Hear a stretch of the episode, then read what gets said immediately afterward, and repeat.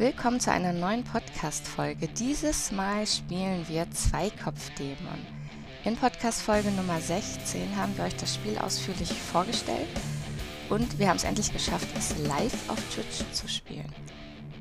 Auch da stelle ich nochmal kurz das Spiel vor, erkläre die Regeln und Manny erklärt oder erzählt, welche Orte wir uns ausgedacht haben und stellt auch die Charaktere vor.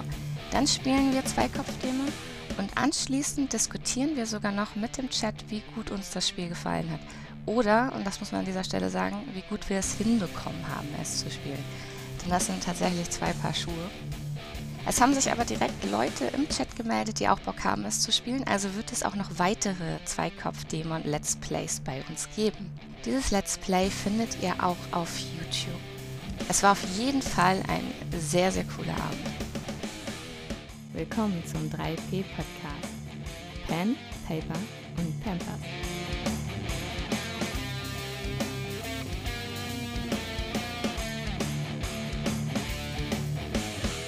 Wir sind Cassandra und Money. Wir sprechen über 20 Jahre Rollenspiel, 10 Jahre Ehe, 7 Jahre mit Kindern und wie das zusammengeht. Das kann nützlich für euch sein, muss es aber nicht. Viel Spaß mit Zweikopfdämon. Wir versuchen heute äh, Zweikopfdämon zu spielen. Äh, von der Schweizer Rollenspielschmiede äh, das Gehäuse entfernen verflucht. Das Coole an diesem Rechner ist, ich kann das einfach tun. Äh, von der Schweizer Rollenspielschmiede von Allmann Spiele. Ähm, das ist so ein, so ein Ein-Mann-Verein, glaube ich. Ne? Wie heißt der? Ben? Ben, ben von Immer Almen. lüftet trotzdem. Äh, Ja. Ben von Allman, was, potenziell ist es jetzt lauter, weil der Deckel weg ist. Boah, das ist echt übel. Ähm, ja, genau. Von Almen, also Ben von Almen hat ähm, Zweikopf Dämon, ich sage es nochmal, als ein Rollenspiel für zwei entwickelt. Grundlage ist auch tatsächlich Fiasco. Also wer von euch Fiasco kennt, wird vielleicht ein paar ähm, Ähnlichkeiten äh, entdecken. Zumindest war seine Intention dahinter, ein spontanes Spiel für ähm, Leute zu konzipi konzipieren, die äh, nur zu zweit sind. Ja, wie gesagt, dadurch, dass wir beide, also Manni und ich ja generell auch äh, zu zweit Rollenspiel spielen, wir nennen es ja dann immer Solo, dadurch, dass es dann halt ein Solo-Charakter ist, äh, bin ich aber auch auf Zweikopf-Dämon gestoßen, das dafür gemacht ist, dass es eben nicht dieses, du hast diesen einen Solo-Charakter und die andere Person von uns ähm, als Spielleitung muss irgendwie alles machen und das braucht echt immer enorm viel Vorbereitung und ähm, Zweikopfdämon soll ja genau das Gegenteil sein. Also, dass du eigentlich ziemlich schnell und ziemlich zügig ähm, so einen Spielabend zu zweit vorbereiten kannst. Das ist die Idee dahinter. Es braucht einmal ganz kurze Vorbereitung, weil man sich gewisse Dinge ähm, überlegen soll, damit das in einem in diesem Schemaablauf äh, funktioniert. Und ja, und ach so, was, was noch wichtig ist zu sagen, was die Besonderheit bei Zweikopfdämon ist, ähm, es ist doch schon auch ein bisschen Brettspielmäßig in Tüdelchen, dadurch, dass es halt, wie gesagt, so einen so Spielrundenplan gibt, so einen Ablaufplan und immer zu Beginn jeder Runde dann gewürfelt wird, um Dinge ähm, zu, zu bestimmen und festzulegen. Ja. Seine Intention dahinter war auch, es äh, Menschen zugänglich zu machen, die noch nicht so viel Rollenspielerfahrung haben, die sich vielleicht mit so einem Ablaufplan irgendwie ganz, ganz, oder mit so Spielregeln, weil es sind wirklich Spielregeln, ähm, wohler fühlen. Für uns ist es wie immer eher so ein, wir wissen nicht, ob das gut funktioniert, was aber auch daran liegt, dass wir Gesundheit Oh, dass wir beide jetzt ja auch nicht so die Impro-Spielkünstlerinnen sind. allergisch gegen Infospiel. Mani ist da nicht so, nicht so, äh, nicht so für. Aber ich probiere alles aus. Danke. Ähm, ja, das heißt, also, um das nochmal, um, das, äh, um, um das Spielprinzip ganz kurz zusammenzufassen, und ich habe eine Podcast-Folge gemacht, das ist Podcast-Folge Nummer 16. Da erkläre ich in 20 Minuten, was für mich wirklich kurz ist, wenn ich irgendwas erzähle, ähm, wie das, äh, wie das Spiel funktioniert, wie, das, äh, wie die Systemregeln sind. Ich gucke auch mal gleich, ob ich ein paar, paar Links in den Chat irgendwie noch reinhauen kann, für die, die das nachher nochmal nachgucken wollen.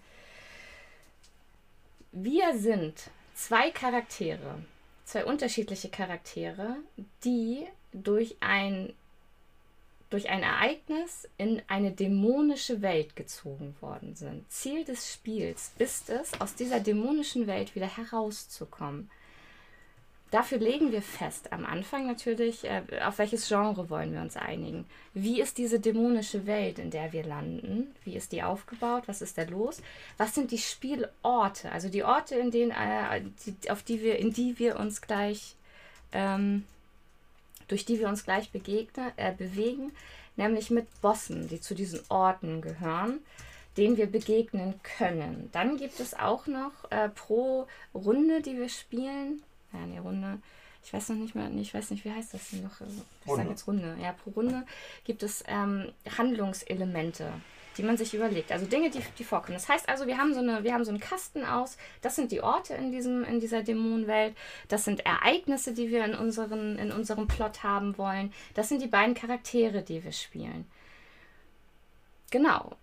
Es wird aber immer nur einer von uns aktiv sein weil der andere oder die andere wird in dem Moment dann den Dämon verkörpern. Und dieser Dämon ist quasi der Gegenspieler des aktiven Charakters. Das kann man so sagen. Das heißt also auch, es gibt noch unterschiedliche Spiellevel.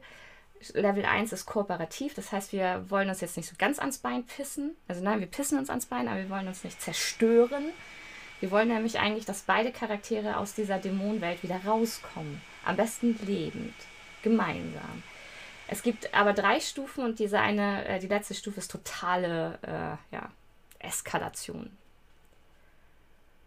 Das Witzige ist halt, man muss sich das halt so vorstellen, es sind, äh, man stellt sich das vor wie zwei, ich sag mal, zwei Dämonen sozusagen, die versuchen von derselben Gestalt oder derselben Person Besitz zu ergreifen und deren Handlung oder Bewegung zu lenken.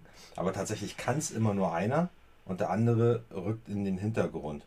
Der Witz dabei ist, dass wir quasi zwei unterschiedliche Protagonisten, unterschiedliche Charaktere spielen, in derselben Gestalt. Und äh, für alle anderen innerhalb dieser Spielwelt sieht diese Gestalt gleich aus. Aber wenn wir, je nachdem wer von uns jetzt gerade, ich sag mal, das Ruder in der Hand hat, ähm, äh, so wie un wir unseren Charakter ausgedacht haben, so ist der dann auch nur. Für alle anderen sieht er gleich aus.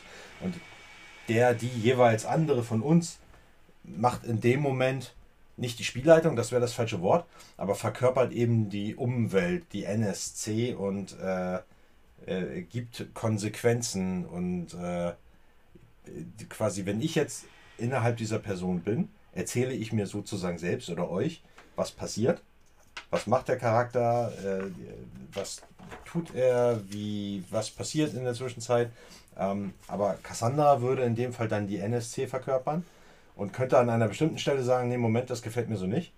Ähm, mach da mal eine Probe. Oder ich sage, ich will da eine Probe machen. Nee, nee, du musst die Probe machen. Ja, ja, aber ja. du könntest trotzdem ja, vorschlagen, es wäre ein guter Zeitpunkt für eine Probe. Und wenn ich meine Probe verkacke, dann äh, könnte Cassandra mir oder muss Cassandra mir die Konsequenzen geben. Und das folgt halt so einem bestimmten Ablaufdiagramm. Und äh, wenn diese Szene wie ich sie mir denke, vorbei ist, dann streut Cassandra in Gestalt des Dämons, ja, der, der Spielleitung in Tüdelchen, ähm, einen Cliffhanger ein und dann ist die Runde vorbei. Und dann ziehen wir äh, solche Karten.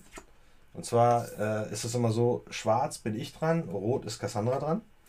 Und äh, es kann passieren, dass man sich mit dem Cliffhanger in die Grütze manövriert, weil, wenn ihr euch erinnert, es gibt immer nur eine Person, die wir beide verkörpern. Also im, ne, in, der, in der fiktiven Welt ist es ein und die gleiche, ein und dieselbe Person sozusagen. Und Cassandra würde mir jetzt zum Beispiel einen Cliffhanger reinhauen, weil sie mich damit quasi in eine schwierige Lage bringen möchte. Und dann ziehen wir aber die Karten so, dass ich danach nochmal dran bin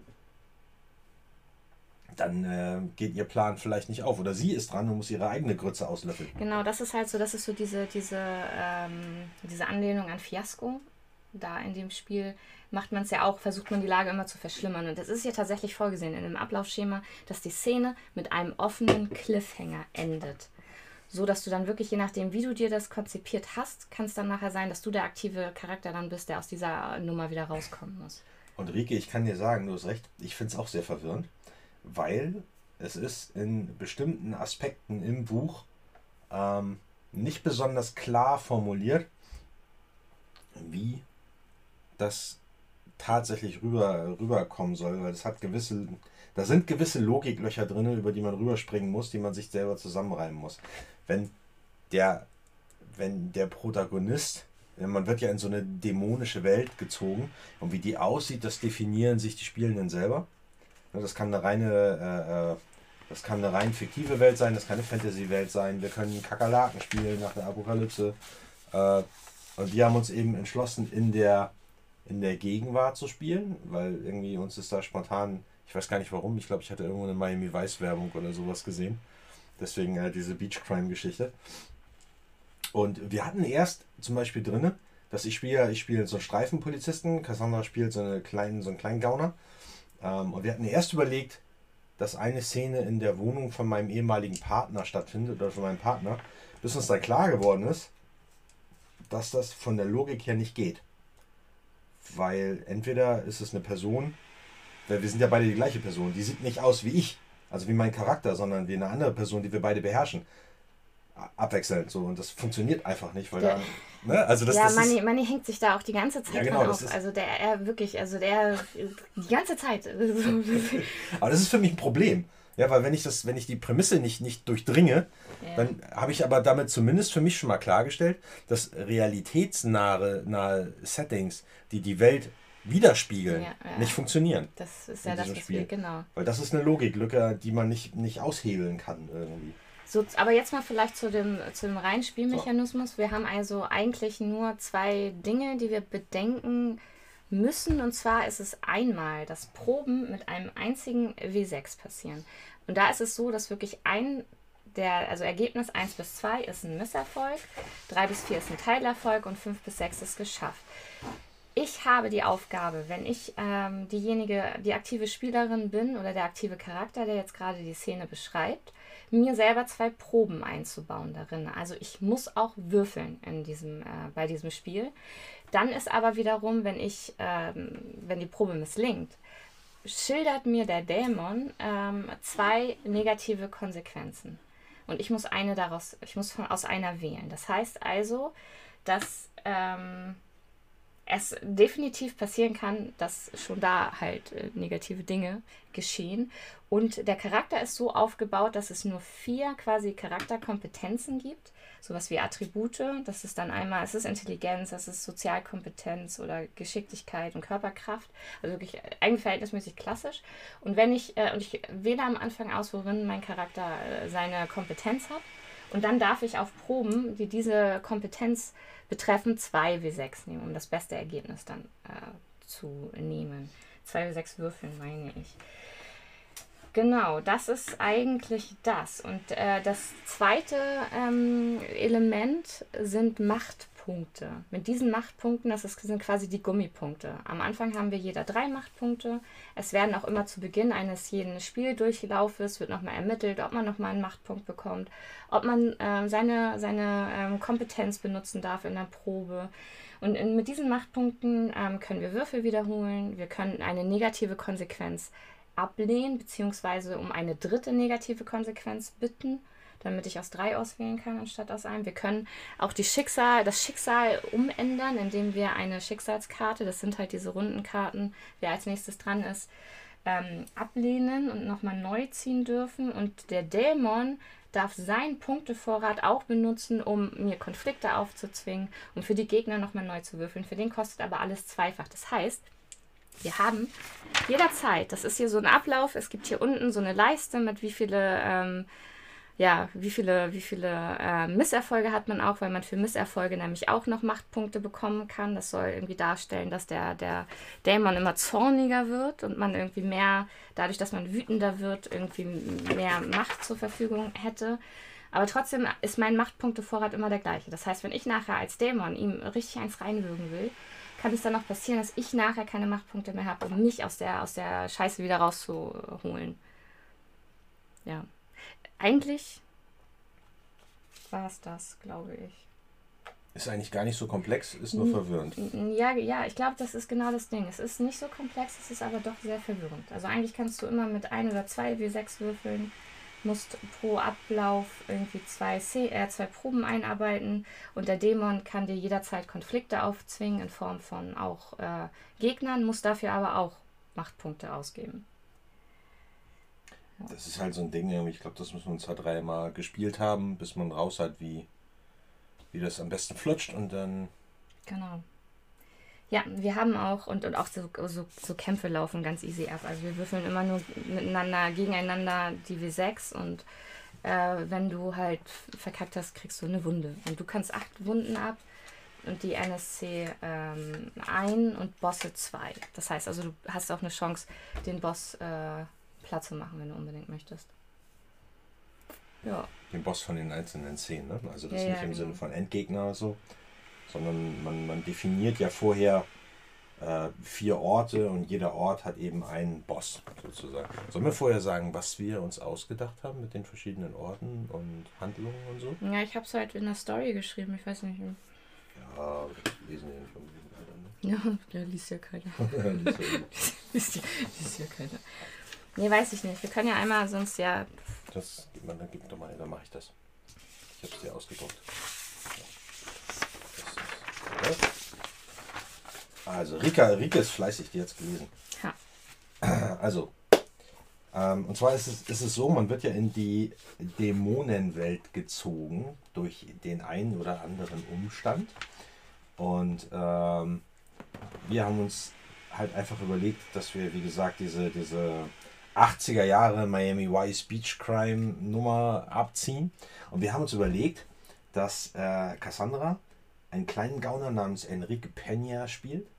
Und ich spiele einen Streifenkopf, der ist Chad Powers, Mann. Ich bin auch so ein, so ein ich bin so der, der, der strahlende Amerikaner in der blauen Streifenuniform. So. Und äh, ich verfolge Enrique irgendwie durch so ein Industriegelände, weil ich ihn bei irgendwas erwischt habe. Und wir sprinten in so, ein, äh, so, eine, so eine Lagerhalle rein und äh, marschieren direkt in so ein äh, okkultes Ritual. Muss er sein. Hat überhaupt keinen, ergibt überhaupt keinen Sinn, aber das macht ja nichts. Und äh, die beschwören da gerade so ein Portal in die Dämonenwelt und weil wir überhaupt nicht wissen, was los ist, rennen wir da einfach rein, beide hintereinander. Ähm, so, das heißt, wir sind dann in einer parallelen Version unserer Welt. Ja, haben wir uns überlegt. Und wir, haben uns, wir mussten uns vier Orte ausdenken. Ähm, und da haben wir uns einmal ausgedacht, den Nachtclub Ocean Wave. Ähm, da muss man sich halt dann so ein paar Tags ausdenken, die da mit diesem Ort zusammenhängen. Dann haben wir uns überlegt, der ist stickig, laut, voller schwitzender Leiber. Und der Boss ist der Clubbesitzer Jorge Castro. Ein Choleriker, wie er im Buche steht. Dann haben wir als zweiten Ort das Drogenlabor im Keller des Nachtclubs. Äh, klinisch rein, Halogenlampen an der Decke. Hier werden Drogen abgewogen, verpackt, das Geld gezählt, wie man das halt so kennt. Äh, und der Boss ist der äh, Chemiker Markus Tellerman, habe ich den jetzt einfach mal genannt. Äh, und das ist halt so ein, so ein überkorrekter, aufgekratzter Typ. Dann haben wir als dritten Ort das Polizeirevier. Ähm, super heiß, Ventilatoren an der Decke, äh, alles nur, jeder, der da rumläuft, ist ein Zyniker und äh, natürlich alles voll mit Straßenkriminellen. Und der Boss ist Police Captain Kozlowski. Ich habe Captain Williams hier stehen. Hast du ihn umbenannt? Kozlowski. Äh, weiß ich nicht, hier stimmt genau. Ähm, ein Träger, bitte? Captain Williams. Captain Williams, okay. Ein äh, Kozlowski finde ich auch witzig. ein, ein äh, träger, aber hilfsbereiter äh, Polizeichef. Und der vierte Ort ist ein Rollfeld, äh, etwas abgelegen von Miami, nur drei Hangars, kleine Rollbahnen, nur Privatmaschinen, so Propellermaschinen, privater Sicherheitsdienst. Und der Boss ist der Flughafenbetreiber, ein gewisser Aurelio Sanchez, äh, ein rücksichtsloser und angstloser ehemaliger Navy-Pilot, der äh, in Vietnam gedient hat. Und die Welt an sich ist eben so wie halt bei uns, nur es ist alles ein bisschen extremer. Es ist 5 Grad heißer, der, die Sonne ist schwarz, das Meer ist rot und die Menschen sind grundsätzlich alles schlecht. Genau. Ähm, so haben wir uns das gedacht und wir mussten halt auch vier Handlungselemente ähm, auf den Tisch legen. Und da haben wir uns überlegt, dass wir einmal eine Verfolgungsjagd bei Miami Vice, ne, da braucht man eine Verfolgungsjagd mit Schnellbooten. Ähm, Schießereien braucht man, die haben wir auch, eine Schießerei. Dann äh, ein Charakter hat unfreiwillig Kontakt mit der neuesten Droge. Und Handlungselement 4, eine Bombe explodiert. Das müssen wir da jetzt alles mit unterbringen in unserer Genau. Geschichte. Und das finale Ziel ist, dass wir halt aus dieser äh, dämonischen Dimension den Rückweg in unsere wiederfinden. Und das ist immer gekoppelt an das, äh, an das Ereignis, das uns hinbringt. Wenn wir durch einen Zauberspruch in diese Dämonenwelt gekommen sind, müssen wir im Laufe dieser vier Akte, wenn man so möchte, oder Szenen, die Komponenten für diesen Zauberspruch finden, damit wir den am Ende äh, der vierten Szene, keine Ahnung, rückwärts aufsagen können oder nochmal aufsprechen oder wie auch immer. Ich hab's gerade nicht im Kopf. Ne? Und äh, wenn wir durch ein Portal reinrutschen, ist es halt unsere Aufgabe, innerhalb dieser Handlung das Portal wieder zu finden, um in die andere Richtung dann durchschreiten zu können. Genau, das heißt, wir müssen bis zum Finale unserer vier Akte das Portal finden oder ein anderes Portal oder wie auch immer das uns wieder zurückbringt.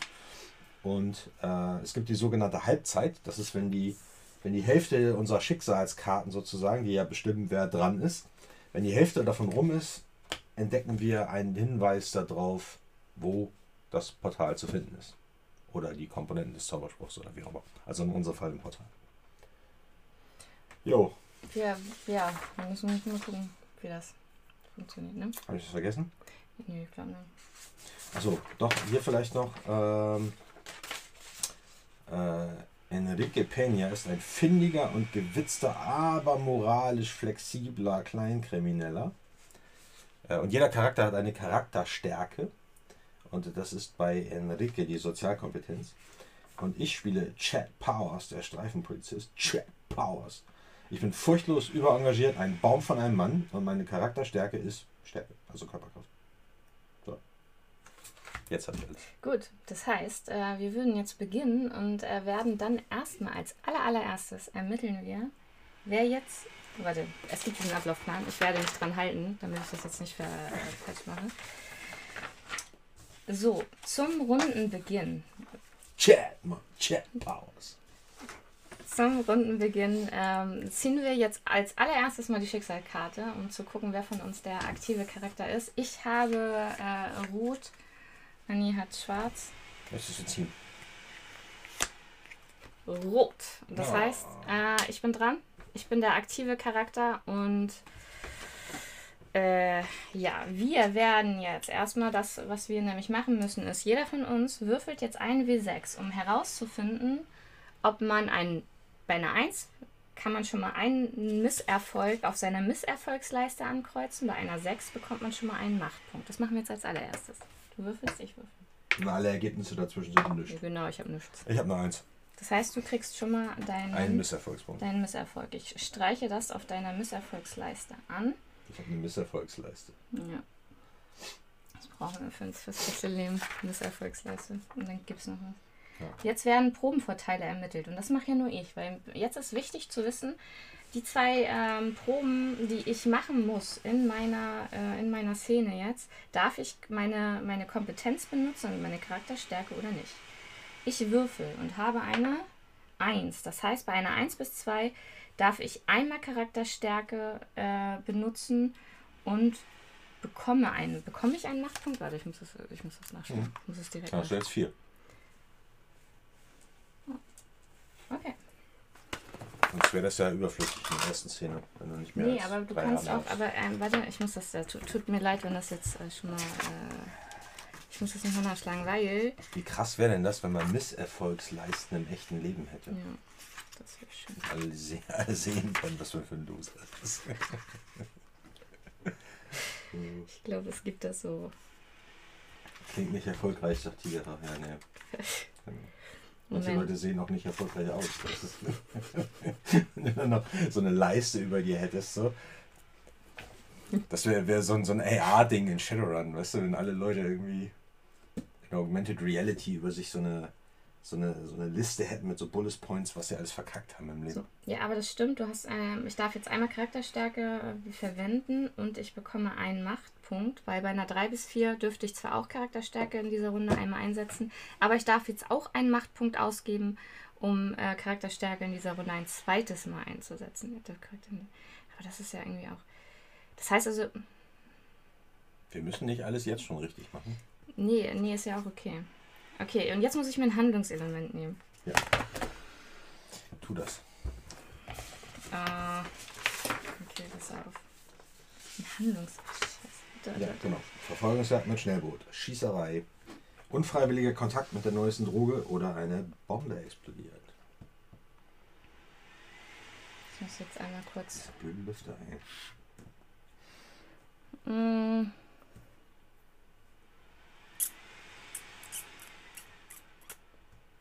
Das ist tatsächlich gar nicht so einfach. Ähm. Siehst du, geht schon los, ey. Ich denke, scheiße, was, was habe ich mir da eingebrochen? Nein, also pass auf. Okay, das heißt, äh, die erste Szene startet ja eigentlich damit, dass, ähm, dass wir ein, durch dieses Portal in diese dämonische Welt reingestolpert sind, richtig? So startet das. Also ich renne und renne und renne und krieg gar nicht so genau mit, dass du eigentlich gar nicht mehr wirklich äh, hinter mir bist. Denn das Erste, was passiert, als ich aus dieser Lagerhalle, und ich denke eigentlich, ich trete so aus, äh, aus, der, äh, aus dieser Lagerhalle raus, in der wir reingegangen sind, aber es ist eigentlich eine andere, äh, ist, dass mir Kugeln um die Ohren fliegen.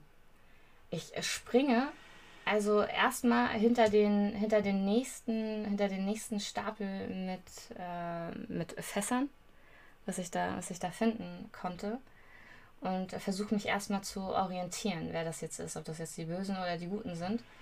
Dabei fällt mir dann auf, dass das Meer, weil wir sind ja am Hafen, das Meer ist rot, es ist heiß, es ist richtig stickig und ich sehe, wie da ähm, ein Haufen Leute jetzt äh, anfangen, sich gegenseitig mit Kugeln zu behaken. Ich rufe dann aber drüber und, äh, rüber und würde dann nämlich versuchen, jetzt hier schon meine erste, meine erste Probe zu zu machen. Und da ich das die ja auf Sozialkompetenz habe und ja so ein kleiner gewiefter Gauner bin, würde ich nämlich versuchen, mich hier rauszureden und äh, mich als einer der Iren äh, zu erkennen geben. Das probiere ich jetzt mal. Und ich würfe jetzt nämlich erstmal mit 2 wie 6, weil das ja meine äh, Charakterstärke ist. Die Sozialkompetenz. Ja, und ich habe eine 6 bei dem einen, eine 4 und eine 6. Das heißt, es würde mir auch tatsächlich ja. gelingen. Du könntest auch jederzeit, ne? Das ist, glaube ich, so das, was bei dir äh, ansteht. Du könntest halt auch jederzeit sowas machen, wie wenn da irgendwelche Konflikte äh, ja, zutage kämen, könntest du sie quasi dann äh, in also Form von NSC. Du könntest. Springe nicht nur erst ein, wenn deine Probe in die Grütze gegangen ist und nicht dir irgendwie Optionen nee, genau. irgendwie geben muss, sondern. Ähm, Genau, aber weil ähm, ich äh, trotzdem, obwohl ich halt so kurzzeitig irritiert war von diesem, von diesem roten Meer, weiß ich aber, dass hier das Ocean Waves am, am Pier ist. Und da würde ich mich nämlich jetzt hinbegeben wollen. Ich habe also äh, mich hier rausgeredet aus dieser Schießerei und äh, stehe dann recht bald vor dem Ocean Wave und ähm, werde den Türsteher nämlich genauso versuchen. Genau, der steht da und äh, guckt, dich, äh, guckt dich mit verschränkten Armen von oben bis unten an und sagt, du stehst nicht auf der Liste. Ich schub's ihn. Das wäre jetzt meine zweite Probe. Da, ist das Sozialkompetenz? Nein, ich darf, ich darf ja nur einmal Sozialkompetenz so, okay. ein, einsetzen. Aber ja. ich, ich schub's ihn, weil ich ja immer noch ge gehetzt bin, weil ich ja glaube, dass Chat hinter mir her ist. Der Chat. Der Chat. Ich versuche ihn und ich habe schon wieder eine 6 bewiesen. Ich schub's ihn. Ähm, ja, und ich äh, schaffe es, ihn halt so aus dem, aus dem Weg zu schubsen, dass ich dann einfach nur ganz schnell da untertauche und versuche so quasi, ich dringe ein in diese schwitzenden Leiber des Ocean Waves, denn es ist hier super voll. Und trotzdem fällt mir natürlich auf, dass die, äh, die Gesichter irgendwie merkwürdig verzerrt wirken. Der, äh, es ist immer, es ist wie gesagt viel, viel heißer als äh, bei uns in Miami, aber ich dränge mich durch diese schwitzenden Leiber im Club. Du hörst äh, aber hinter dir dann Rufe und äh, hörst das Knallen, nee, das Knallen der Tür hörst du ja nicht über das Wummern, aber trotzdem hörst du die Schreie von dem Türsteher, der sich natürlich ziemlich schnell aufgerappelt hat und äh, jetzt hinter dir ähm, hinter dir in die Disco eindringt, in den, in den Tanzbereich und die auf den Fersen ist. Ich dränge mich weiter durch die, durch die äh, Menge der Leute. Oder wäre das für dich der Cliffhanger? Nee, ne? Nein, das ist kein Cliffhanger. Das ist noch nicht, äh, ist noch nicht schlimm. Ich weiß halt, dass der, ähm, ja, ich denke mir so, scheiße, eigentlich war das jetzt ein Fehler, dass ich hier reingerannt bin, weil das ja hier mein, ähm, mein Drogenboss eigentlich ist. Ähm, ja, und ich versuche aber nur, weil ich den Club ziemlich gut kenne, weil ich hier ein- und ausgehe, weil ich ja der Drogenjunge bin für, für den Boss. Eigentlich eher so schnell wie ich kann, hier wieder raus zu, hier wieder raus zu Pass auf, jetzt kommt mein Cliffhanger. Du guckst dich um, du weißt, wo du lang musst. Du weißt, es gibt einen Hinterausgang hinter, hinter, dem, äh, hinter dem Tresen, da ist so ein Versorgungsgang. Du reißt die Tür auf, sprintest da rein und rennst oder stößt heftig mit jemandem zusammen. Und als du dich wieder aufrappelst und hochguckst, siehst du nur so einen weißen Anzug. Von unten bis oben. Und du siehst, du bist von allen Menschen, denen du hier begegnen könntest, ausgerechnet mit Jorge Castro zusammengestoßen, dem Besitzer des Clubs. Okay. Das ist mein Cliffhanger. Das ist ein Cliffhanger. Gut, zieh erstmal eine Karte und zu gucken, wer jetzt als nächstes das ausbaden muss. Ich mische jetzt jedes Mal. Ich. Du bist dran. Okay, das heißt, wir ermitteln jeder nochmal jetzt zu Rundenbeginn, ob wir Machtpunkt oder Misserfolg erhalten. Nein, habe eine Entschuldigung, 5. eine 4. Jetzt würfelst du Eine 6. eine 6. Du darfst zweimal deine Charakterstärke jetzt ein, einsetzen. Yeah. Ja, und äh, der Clubbesitzer äh, ist, ja, warte, als äh, Choleriker bekannt. Und das heißt, er schnauzt dich an, schubst dich sofort so zur Wand und äh, winkt seine beiden äh, Gorillas, die ja nie unweit von ihm sind, um dir aufs Maul zu hauen. Dafür, dass du es gewagt hast, ihn äh, einfach anzu. Aber das wäre natürlich dann direkt gleich die erste Gelegenheit, um meine, äh, um meine Körper, Körperstärke irgendwie einzusetzen, meine Körperkraft. Und äh, was mache ich denn? Was mache ich denn? Ich muss auch erstmal gucken, wie das funktioniert, wenn ich jetzt so ein NSC nehme. Aber was ich halt äh, tun würde, ich würde mich tatsächlich umdrehen, wenn der Erste auf mich zurennt und würde die Tür aufmachen und würde versuchen, ihm die Tür vom Kopf zu knallen, um sie halt gleichzeitig aufzuhaben und dann wieder rauszurennen in die ganzen Leute. Okay. Das heißt aber, wir, weil wir jetzt ja gegeneinander würfeln, ich habe dann nur einen Würfel zur Verfügung, weil ich den NSC verkörper, du hast zwei. Ja, und da jetzt geht es darum, wer den höheren. Genau. Ja. genau. Ich habe eine zwei. Ich habe eine 5. Gut. Das heißt, äh, du würdest auch dem NSC, du knallst ihm auch den, äh, die Tür so heftig in, in den Kopf, dass er nämlich auch eine, eine Wunde bekommt quasi. Und Mhm. da NSC nur einen abkönnen, äh, hörst du das Knacken seines Schädels. Krasse Tür. Aber ich bin auch der Chat. Krasser, krasser Chat. Ich bin der Chat. Ich bin der Chat. Ja, dann ähm,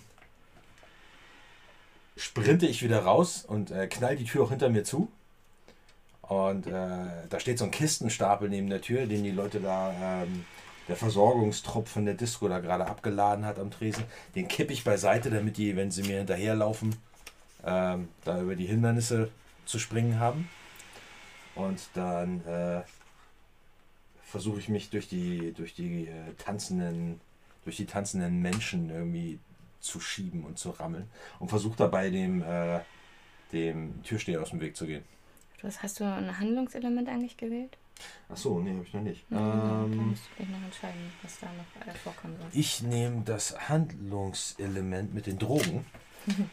Und zwar, ich rammel da ein paar Leute beiseite. Ähm, und ähm, da kommt der Türsteher auf mich zu und äh, der ist groß. Mit dem will ich mich nicht einlegen. Deswegen ähm, drehe ich mich, äh, ich habe so ein Jackett an, so dass, äh, nee, ach nee, ich bin, welche Klamotten, wir haben uns noch gar nicht drauf geantwortet. Wir, haben ja jetzt keine, nicht mehr unsere ehemalige Sache an. Ich habe ansonsten, sagen wir mal. Ja, das können wir einfach so entscheiden. Genau, der hat, der hat so ein, so ein, äh, so ein Kordsacko an, irgendwie so, das sind ja die 80er. Ich äh, schwing das nach hinten, damit man nur mein T-Shirt sieht, damit ich nicht mehr die gleiche Klamotte anhabe. Und während der Türsteher kommt, drehe ich mich so mit dem Rücken zu ihm so an die Bar. Und äh, der neben mir, der dreht sich gerade weg. Ich schnapp mir sein Glas und trinke einen Schluck. Und äh, tu so, als würde ich schon die ganze Zeit da stehen. So, ex das Ding weg, stell äh, das Glas wieder hin. Und nachdem der Türsteher an mir vorbei ist, so das ist alles innerhalb von ein paar Sekunden passiert, drehe ich mich wieder um und äh, gehe wieder weiter in Richtung Ausgang und schlag mir meinen Sakko wieder hoch. Und äh, dann wird mir ziemlich schlagartig ein bisschen schwummerig. Und äh, ich schaffe das nicht bis zur Tür.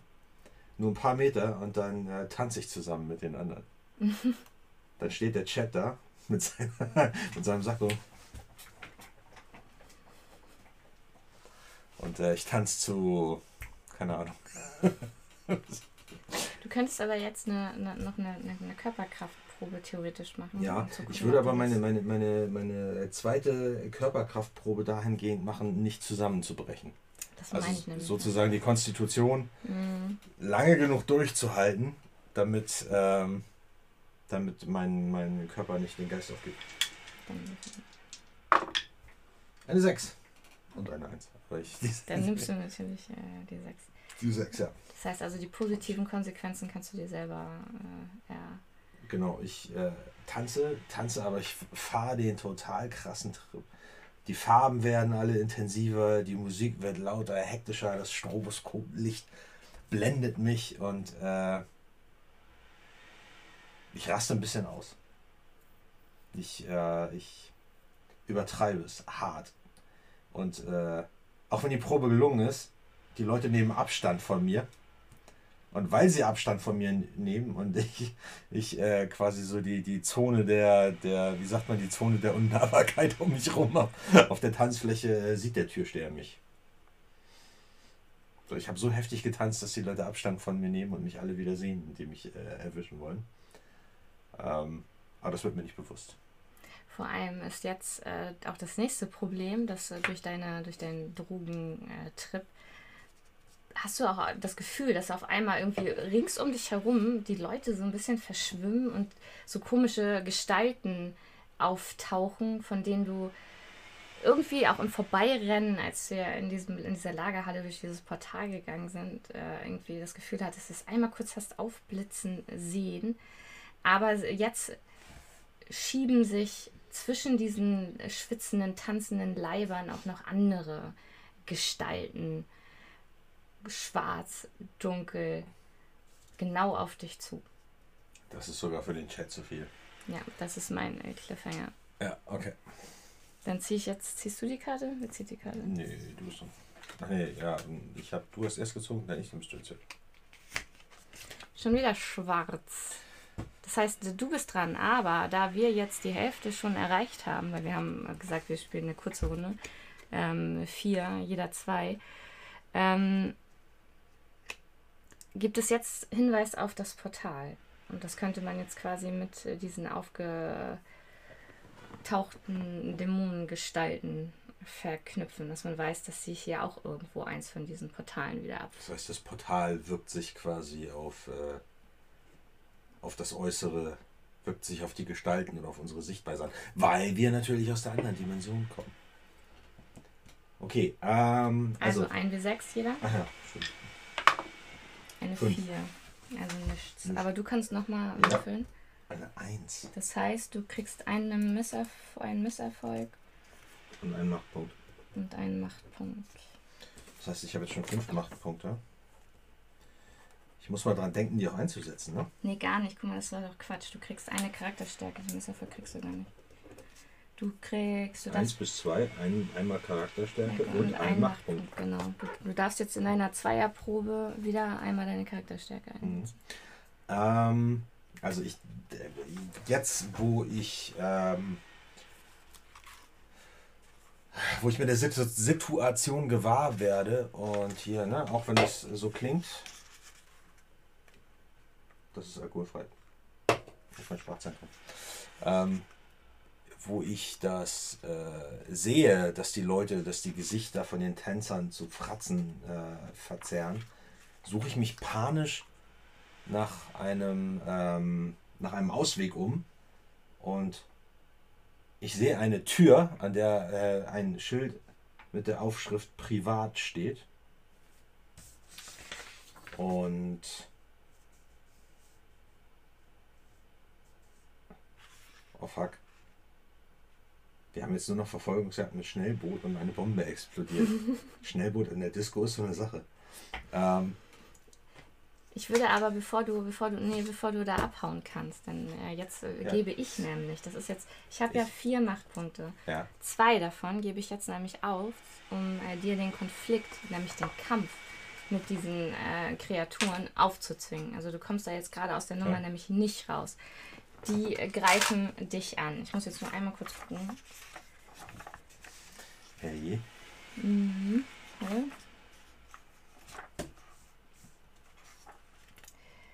Und zwar muss ich mal kurz gucken, wie man, äh, das nennt sich nämlich Diener erscheinen lassen. Also das sind quasi die äh, dämonischen Gestalten, das sind die Diener des Dämons, die ja nicht wollen, dass wir es schaffen, da rauszukommen. So, äh, unterhalte die Leute, ich muss kurz äh, suchen. Ich hatte ja gedacht, dass äh, ich jetzt quasi dass das nächste Handlungselement der Drogenkeller unter der Disco und eine Bombe sind. Ja, das sind die einzigen beiden, die über haben. Wir haben halt nur vier Szenen. Man kann sich überlegen, über wie viele Szenen man ähm, oder Orte man halt die Handlung äh, ähm, ausdehnen möchte. Halt für ein kleineres Spiel oder zum Anfang, zum Üben nimmt man erstmal nur vier Szenen, also vier Orte, vier Handlungselemente, kombiniert die irgendwie miteinander. Wenn man das halt länger strecken möchte, kann man halt auch deutlich mehr nehmen. Und da hat man ja auch mehr Handlungsspielraum, wie man die verschiedenen Orte mit den, mit den Handlungen kombiniert, mit den Handlungselementen. Ich meine, wir haben jetzt einen Nachtclub, ein Drogenlabor, ein Polizeirevier oder ein Rollfeld. Ähm, ja, und wir haben noch, äh, wir haben noch Drogenlabor und Rollfeld über und wir haben noch, äh, ah nee, gar nicht. Ha, guck mal. Wir, wir, es kann auch die ganze Zeit in einem Ort stattfinden. Ach, wir müssen die gar nicht abhaken? wir müssen die nicht abhaken. Die Handlungselemente auch nicht? Doch. Das heißt, wir haben jetzt gleich gar keine Wahl. Es muss entweder eine Bombe explodieren oder. Äh, ja. toll. Und ich weiß ja jetzt auch, dass die letzte Szene bin ich ja. Na toll. Ja. Also sei froh, dass du das Schnellboot hast. Aber pass auf, hier steht. Ähm, Konflikte behandelt ihr wie Proben, nur dass hier der Dämon für den Gegner würfelt. Pro Charakter NSC-Boss stehen zwei Würfel zur Verfügung. NSC-Gruppen werden als einzelner NSC behandelt. Mm, mm, mm, genau, das heißt, dass diese Gruppe jetzt an, an, an, an schwarzen, ähm, dämonischen Gestalten, die sich hier zwischen den Tänzern hervortun, die versuchen, dich äh, zu, äh, zu schnappen. Und ihre Krallen werden länger und länger und länger, während sie dann nach dir versuchen Boah. zu greifen, als du abhauen willst. Ich, ähm, ich renne zur Bar, schnapp mir so einen Barhocker, weil das im Moment das Einzige ist, was ich irgendwie äh, ausmachen kann als äh, mögliches Hilfsmittel. Und damit versuche ich sie mir erstmal so vom Leib zu halten und versuche mich rückwärts zu der Tür mit der Aufschrift Privat äh, zu bewegen. Und, äh, aber wenn die angreifen, dann versuche ich halt, äh, ich würde mit einer Probe versuchen, einen oder zwei von denen auf jeden Fall den Barhocker über den Schädel zu ziehen, um die auf Distanz zu halten. Und dann würde ich halt versuchen, ähm, durch die Tür zu verschwinden.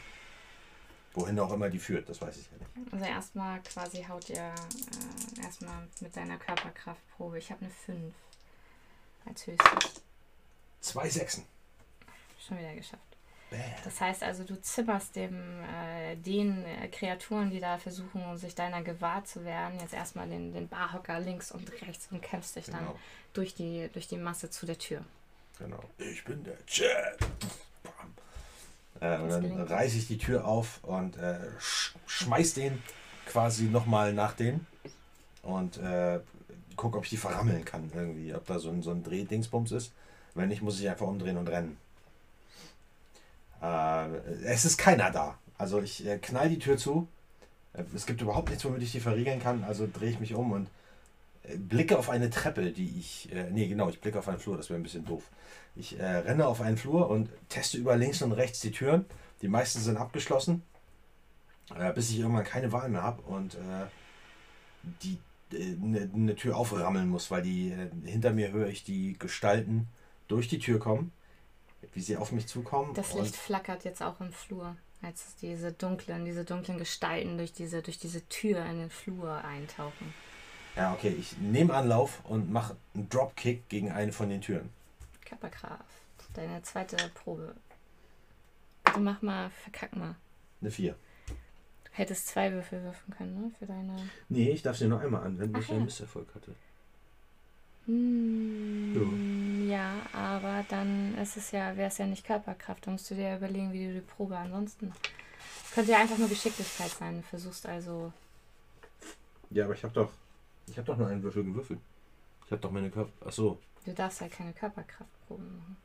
Ach so. Du darfst also nicht. Kein Roundhouse Kick. Nein, das war ja kein. Dann würde ich. Ähm, dann gucke ich mich, ob ich hier irgendwas. Äh, irgendwas finde, womit ich die Tür öffnen kann. Also ich. Äh, ich renne weiter irgendwie. Also offensichtlich kriege ich die Tür nicht auf. Dann, aber dann ist das kein, keine Probe jetzt, ja? Oder? Naja, oder wir können ja machen, dass du den, ähm, dass du halt was äh, in der Tasche hast, um, um sie, sie irgendwie aufzuhebeln. Äh, Mit Machtpunkten oder? Ein Teil, eine 4 ist ja ein Teilerfolg. Mhm. Das heißt, ich biete dir Konsequenzen an. Da muss ich jetzt mal überlegen. Also du musst also beim Teilerfolg hast du es zwar geschafft, aber du musst dich äh, für eine Konsequenz entscheiden.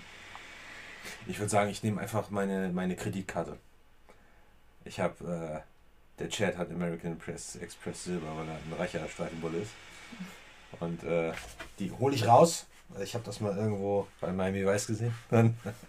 Und äh, versuche die, die äh, Kreditkarte zwischen den äh, zwischen die Tür und den Verriegelungsmechanismus vom Schloss irgendwie zu stecken und während ich die ganze Zeit panisch auf die Gestalten gucke. Die okay, dann ist entweder die, entweder die Konsequenz, dass deine äh, Kreditkarte halt auseinander äh, bricht in dem Moment.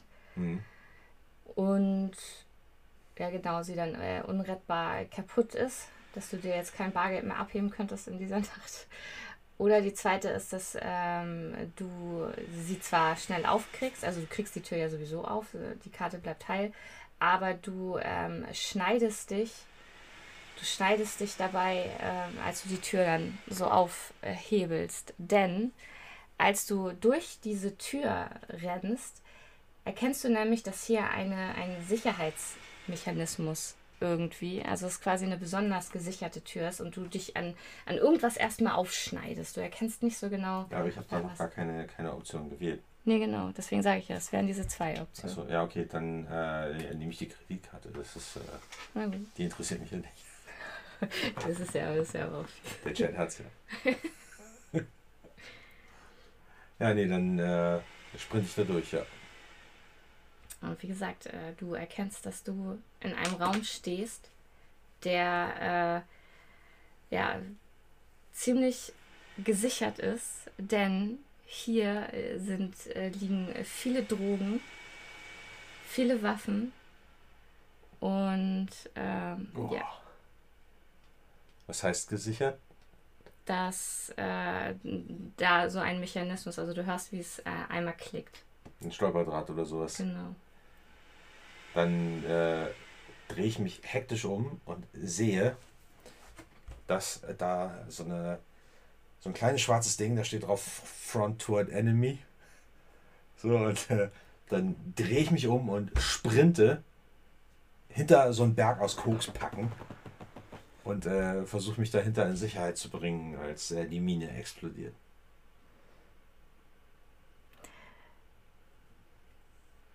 Das ist ja dann jetzt quasi das Ende der, der Szene. Ja, aber was Oder? ist der Cliffhanger? Du musst mir noch einen Cliffhanger geben. Hm, Das ist ja eben die Frage. Ist es dann so, dass man jetzt sagt, dass dadurch, dass wir gesagt haben, die Bombe explodiert, ist das dann der Cliffhanger? Der Cli ein Cliffhanger wäre ja eigentlich, dass offen ich sein. sie sehe.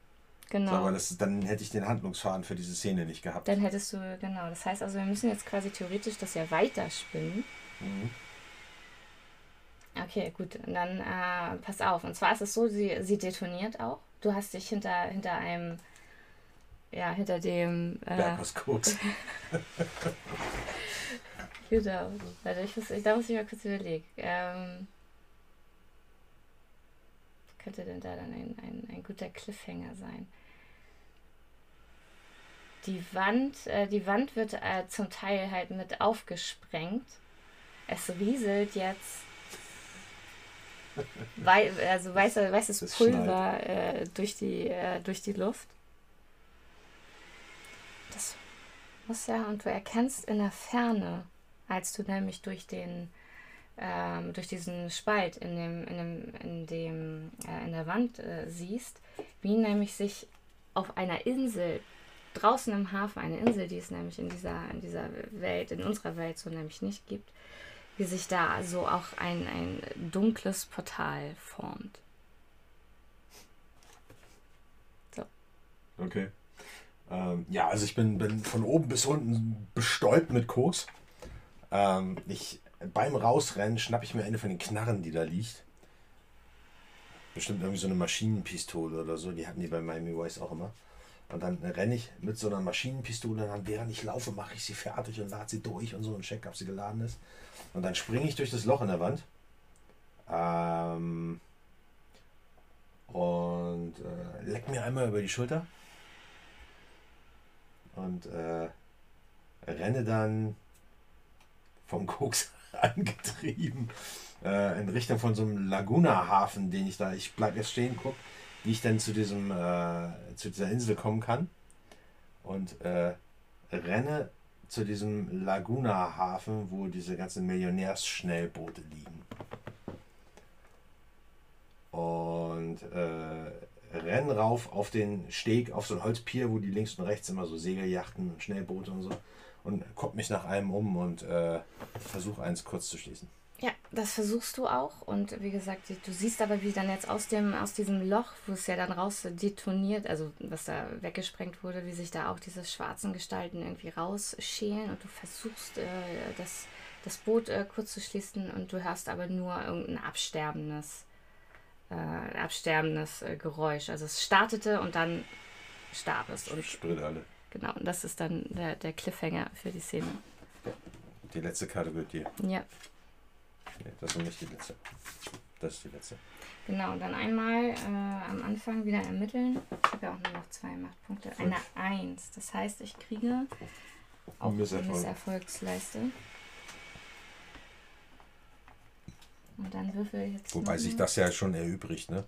Du kannst ja per se nur zwei Szenen haben. Oder zweimal. Obwohl, nee.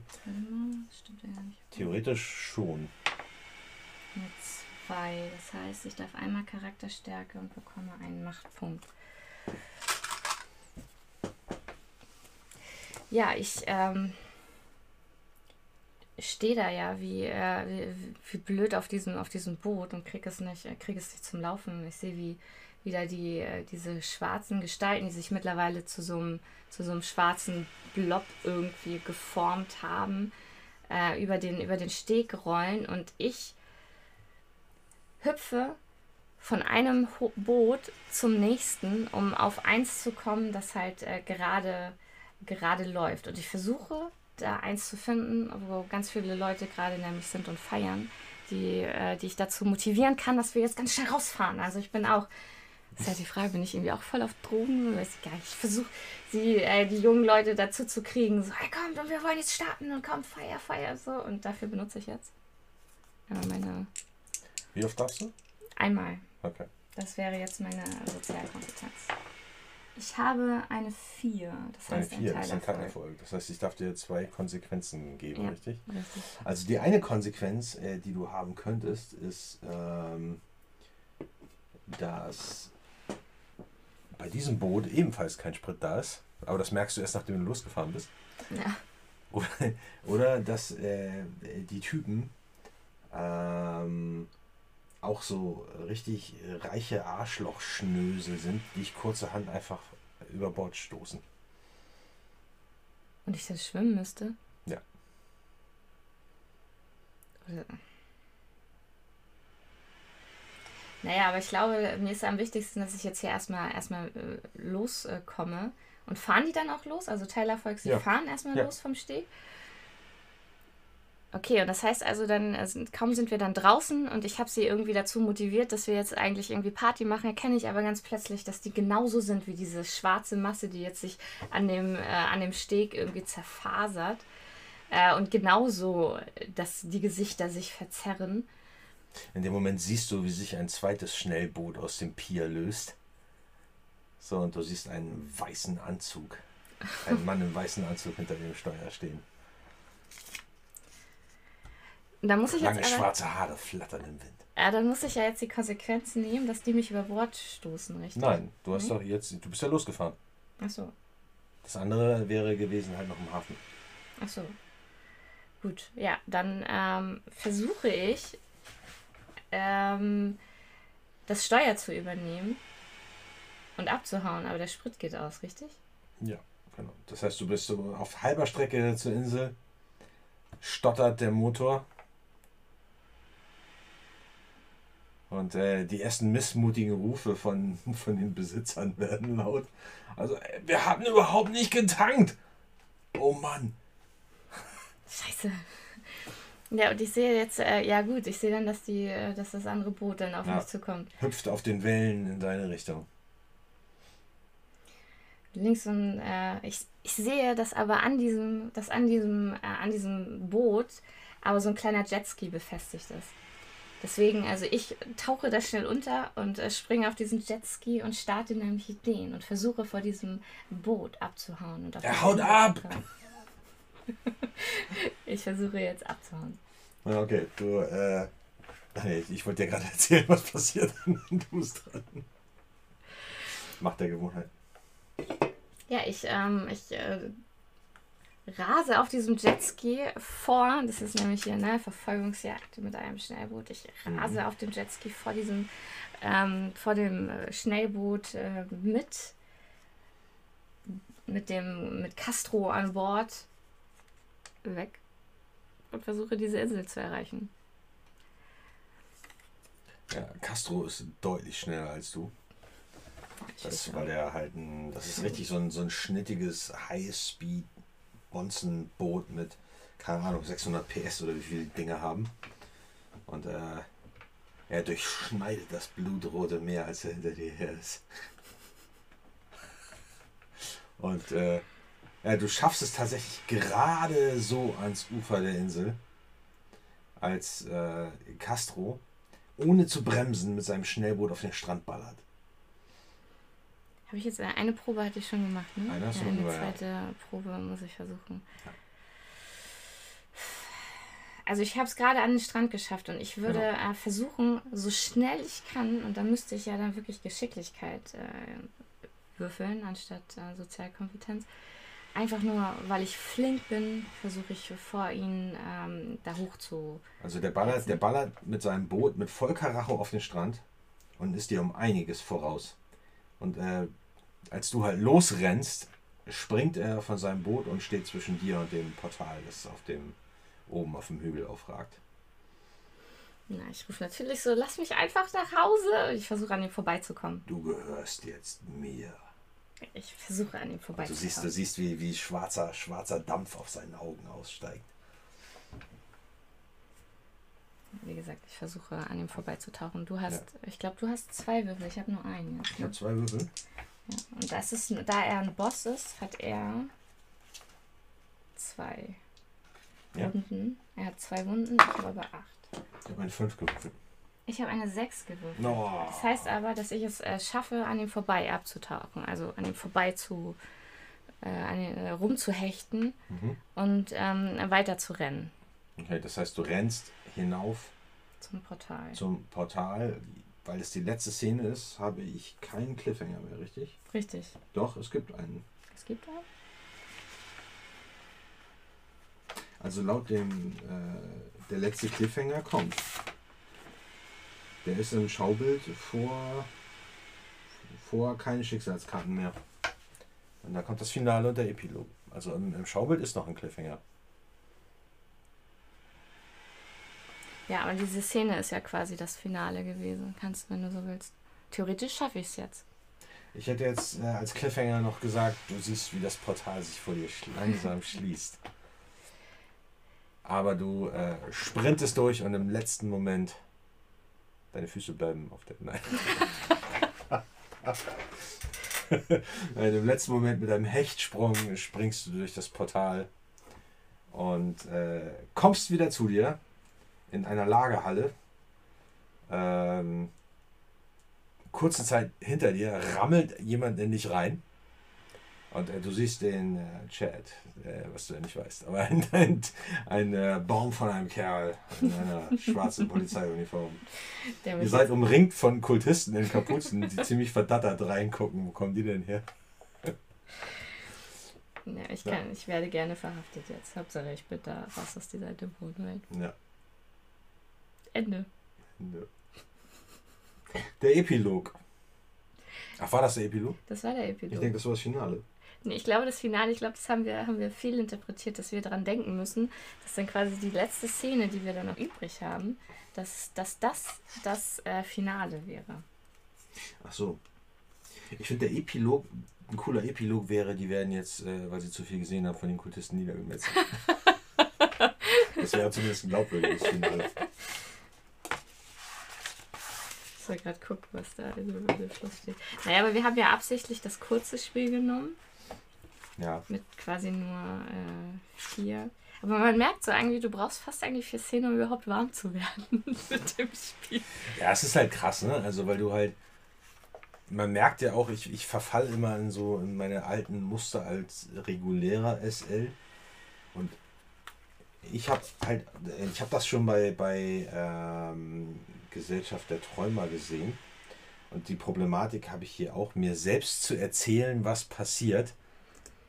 Und halt keinen SL oder keine SL da zu haben, die mir sagt, die mir halt irgendwo so die, die Grenzen der, der, der, ich sag mal, der Spielwelt aufzeigt. So, ne? Oder, oder irgendwie, weil ich kann mir einfach erzählen, was ich will. Und ich finde solche, solche Spiele, die haben halt einfach die angeborene Tendenz, hätte ich jetzt fast gesagt, dass man halt verallgemeinert und halt überhaupt nicht auf Details eingeht. Ne, weil du halt die, die Handlung vorantreiben musst. Du hast deine Vorgaben, die du innerhalb dieser Szene unterbringen musst. Und deswegen irgendwie läufst du halt automatisch Gefahr, irgendwie äh, so die Logik über Bord zu werfen. Und je kürzer das ist, also ne, desto mehr bist du ja irgendwie in der, in der im Zwang zu kombinieren, irgendwie finde ich. Und das äh, macht es halt schwierig. Deswegen frage ich mich, wie das, wie das ähm, angedacht ist so. Naja, es gibt ja jetzt einmal noch, äh, wie gesagt, durch das Portal haben wir ja einmal den, den einfachsten, ähm, einfachsten Weg gewählt. Man kann ja sonst noch ähm, einen, Zauberspruch zusammensammeln müssen. Und da wäre das beispielsweise auch so, dass äh, man vorher die Worte für diesen Zauberspruch auch äh, jeder und jede irgendwie aufschreibt. Und dann, wie du schon meintest, dass das, äh, das, äh, das irritiert schon. Das kannst, du, das kannst du nicht mehr denken. Rike, du hast Cassandra ausgehebelt. Nein. Ja, das war ich. ja, es benutzt es wirklich in anderen Zusammenhängen. So wie, wie Umrammeln, wegrammeln, kaputtrammeln. Anrammeln. Mm. Und dann muss man quasi, je nachdem, welches, äh, welches Wort für diesen Zauberspruch ähm, enthüllt wird, muss man das in die, in die Welt einfließen lassen. Und das ist halt wirklich so, entweder machst du das ein bisschen schnöde mit so Runen, ne, dass du sagst, es, es erscheint irgendwie als Rune oder keine Ahnung, es ist dieser Gegenstand und so. Also es hat auch noch äh, mehrere, also kompliziertere Ebenen. Also wir haben ja wirklich das ultra simpel den einfachsten Einstieg überhaupt, weil wir überhaupt mal probieren wollten, wie sich das äh, an, anfühlt. Weil das tatsächlich das Problem ist, dadurch, dass wir beide eher so Charakter Rollenspiel machen und du hier ja gar keinen Charakter, keine Charakterentwicklung und kein charakterzentriertes Spiel machst, ja, weiß ich nicht. Es ist jetzt halt nichts, was mir irgendwie besonders liegt, muss ich sagen. Also dieser, dieser, diese, diese Grundidee, du erzählst halt einfach irgendwie eine Geschichte zusammen und die soll halt möglichst, äh, möglichst cool und unterhaltsam irgendwie sein, aber auch eine Herausforderung haben. Aber in dem Moment, in dem die Herausforderungen ja verhältnismäßig einfach sind, weil es nur diese Möglichkeit dieser vier ähm, Bereiche halt gibt, ne? Weil es ist ja nicht vorgesehen, sage ich jetzt mal so, es ist ja nicht vorgesehen, dass ich mich jetzt wirklich herausrede. Dass ich jetzt die Herausforderung, Herausforderung habe als Spielerin, mich jetzt äh, irgendwie aus dieser Nummer wirklich äh, in-game rauszureden, weil ich ja immer noch diesen Würfelwurf eigentlich machen muss. Naja, aber wir haben es wir ja auch relativ kompakt gefasst. Ne? Also jetzt der, der ähm, wie hieß er? Äh, Castro, also der Besitzer von dem Club, der hätte mich ja auch nicht sofort wegrammeln müssen. Ne? Also ja, lassen. Wegrammeln lassen müssen. ähm, der hätte ja auch erstmal fragen können, wer bist du? Weißt du, so hätte man ja auch in eine Szene mit Rollenspiel kommen können. Ja, ja, ja. Ne? Also ja, ja. Wir, wir sind da ja auch echt also glatt drüber geschlittert irgendwie so, ne? Über, über das Potenzial zum nicht, Rollenspiel. Ja, ja, wir sind da nicht so. Nicht Aber es ist halt, ich finde, was es halt unheimlich schwierig macht, ist, dass du halt diese, diese. Man muss halt von vornherein, finde ich, wenn man die Handlungselemente festlegt, vielleicht nicht so, so sehr auf die Kacke hauen, gleich mit Bombe und, und äh, was haben wir noch? Also äh, äh Schießerei, Verfolgungsjagd. Ja, ja, man, man hätte so. das wirklich ganz, ganz viel später erst in der Szene irgendwie anbringen sollen, oder? Aber man hätte ja auch sagen können, irgendwie, es gibt eine spannungsgeladene äh, äh, Szene mit dem Clubbesitzer oder so. Eine, eine, weißt du, sowas irgendwie, so könnte man das ja auch definieren. So dass du halt per se mehr Potenzial für das Rollenspiel in diese Szenen legst mhm. und nicht gleich mit der groben Keule kommst, weil all das, was wir hier an, an, äh, an an Handlungselementen eingebaut haben, die sind ja alle actionlastig. Ja, stimmt. Du könntest auch sagen Sex oder äh, äh, keine Ahnung, äh, äh, fiese jemand nimmt Rache oder was weiß ich was irgendwie, ne? Das kann ja alles mhm. Mögliche bedeuten so. Ähm, also ich glaube, damit haben wir es uns von vornherein mit den, mit den, äh, mit den Handlungselementen nicht leicht gemacht, weil wir die halt alle irgendwie unterbringen mussten und wenn du dann halt äh, keine Ahnung, in eine Disco, weißt du? Schnellboot. Wobei das mit dem Schnellboot fand ich am Ende äh, erstaunlich schlüssig so. Also das hat sich dann, das Ende hat sich ganz gut gefügt. Also auch wenn es halt extrem durchgerusht war. So. Wie lange haben wir denn jetzt gebraucht? Stunde. Stunde? Das war trotzdem eine Stunde? Ja, eine Stunde 90? zwölf läuft das jetzt. So 90 bis 120 Minuten. Mit Einstiegsgeplapper. Ja. Ich weiß nicht. Was sagst du? Ich weiß nicht.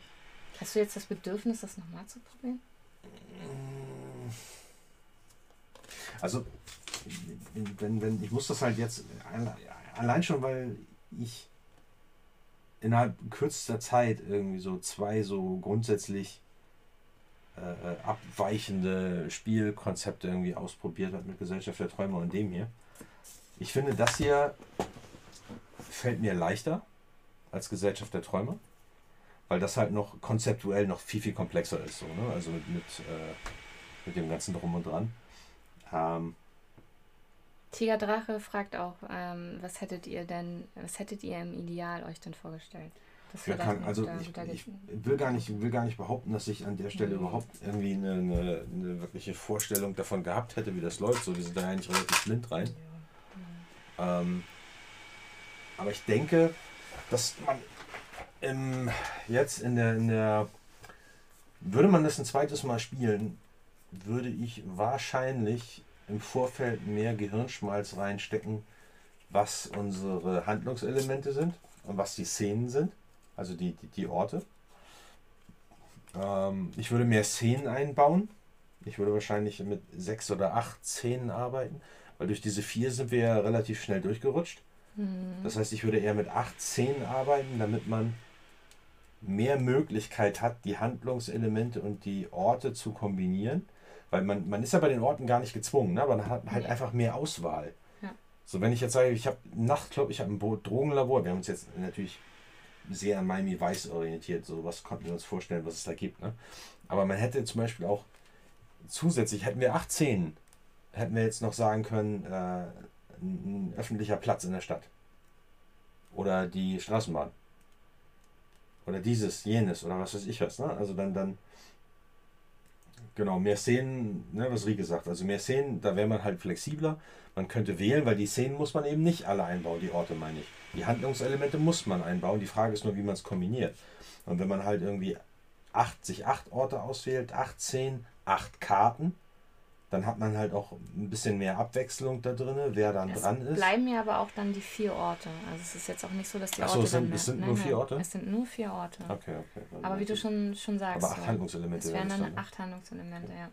Aber die Orte, ich meine, wie gesagt, Und man könnte auch schneller wechseln. Alle, ne? Das ist es ja auch. Also ich glaube so auch, was, was, was Tom halt meint, so, man ist nicht so richtig im In also okay, man ist generell nicht so richtig im Ingame-Modus.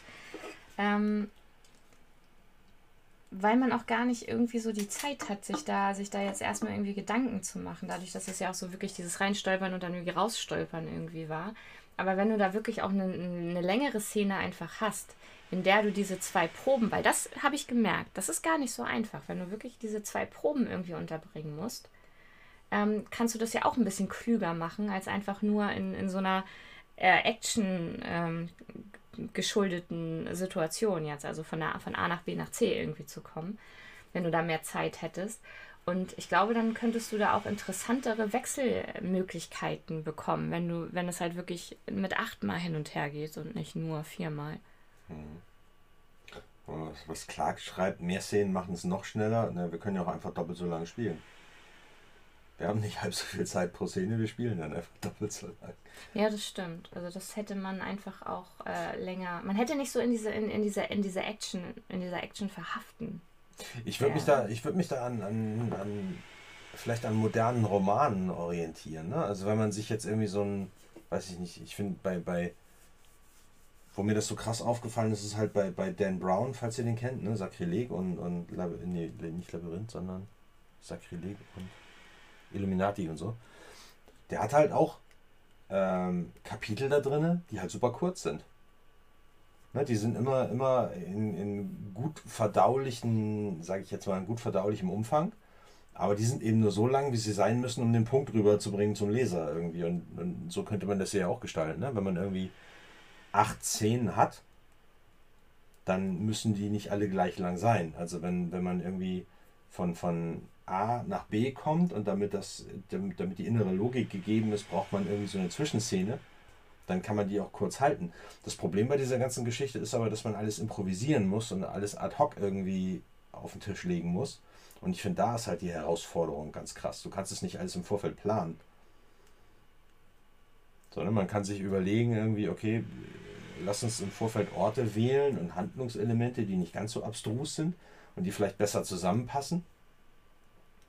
Ähm, aber das, das, also diese ganze, diese ganze äh, äh, innere Logik dabei zu wahren, das finde ich ist halt unheimlich schwierig. Und wie, wie Torben halt schreibt, das geht mir genauso. Ne? Also die Spielleiter oder Spielleitungslosen Systeme, die stellen mich halt auch einfach von der Herausforderung, weil ich irgendwie, ich brauche immer so meine Bande, an der ich anecke beim, beim, beim Rollenspiel weil sich das sonst irgendwie. Es ist halt einfach nicht so wirklich Rollenspiel, weil man, man, man erzählt sich ja eher eine Geschichte. So unter Rollenspiel verstehe ich halt eigentlich immer das Eintauchen in eine Welt und das Erleben von einer Spielwelt als, als in, in Gestalt des Charakters, so einfach in der Rolle. Ne? Oder eben andersrum als derjenige, der die Welt ist und, und äh, die Spielenden sind dann eben die, die die Spielwelt erleben. Das ist klassisches Rollenspiel einfach. Und diese Art von Spiel ist ja eher, es ist kein Erzähl-Rollenspiel, es ist ein Erzählspiel. Ja, ja.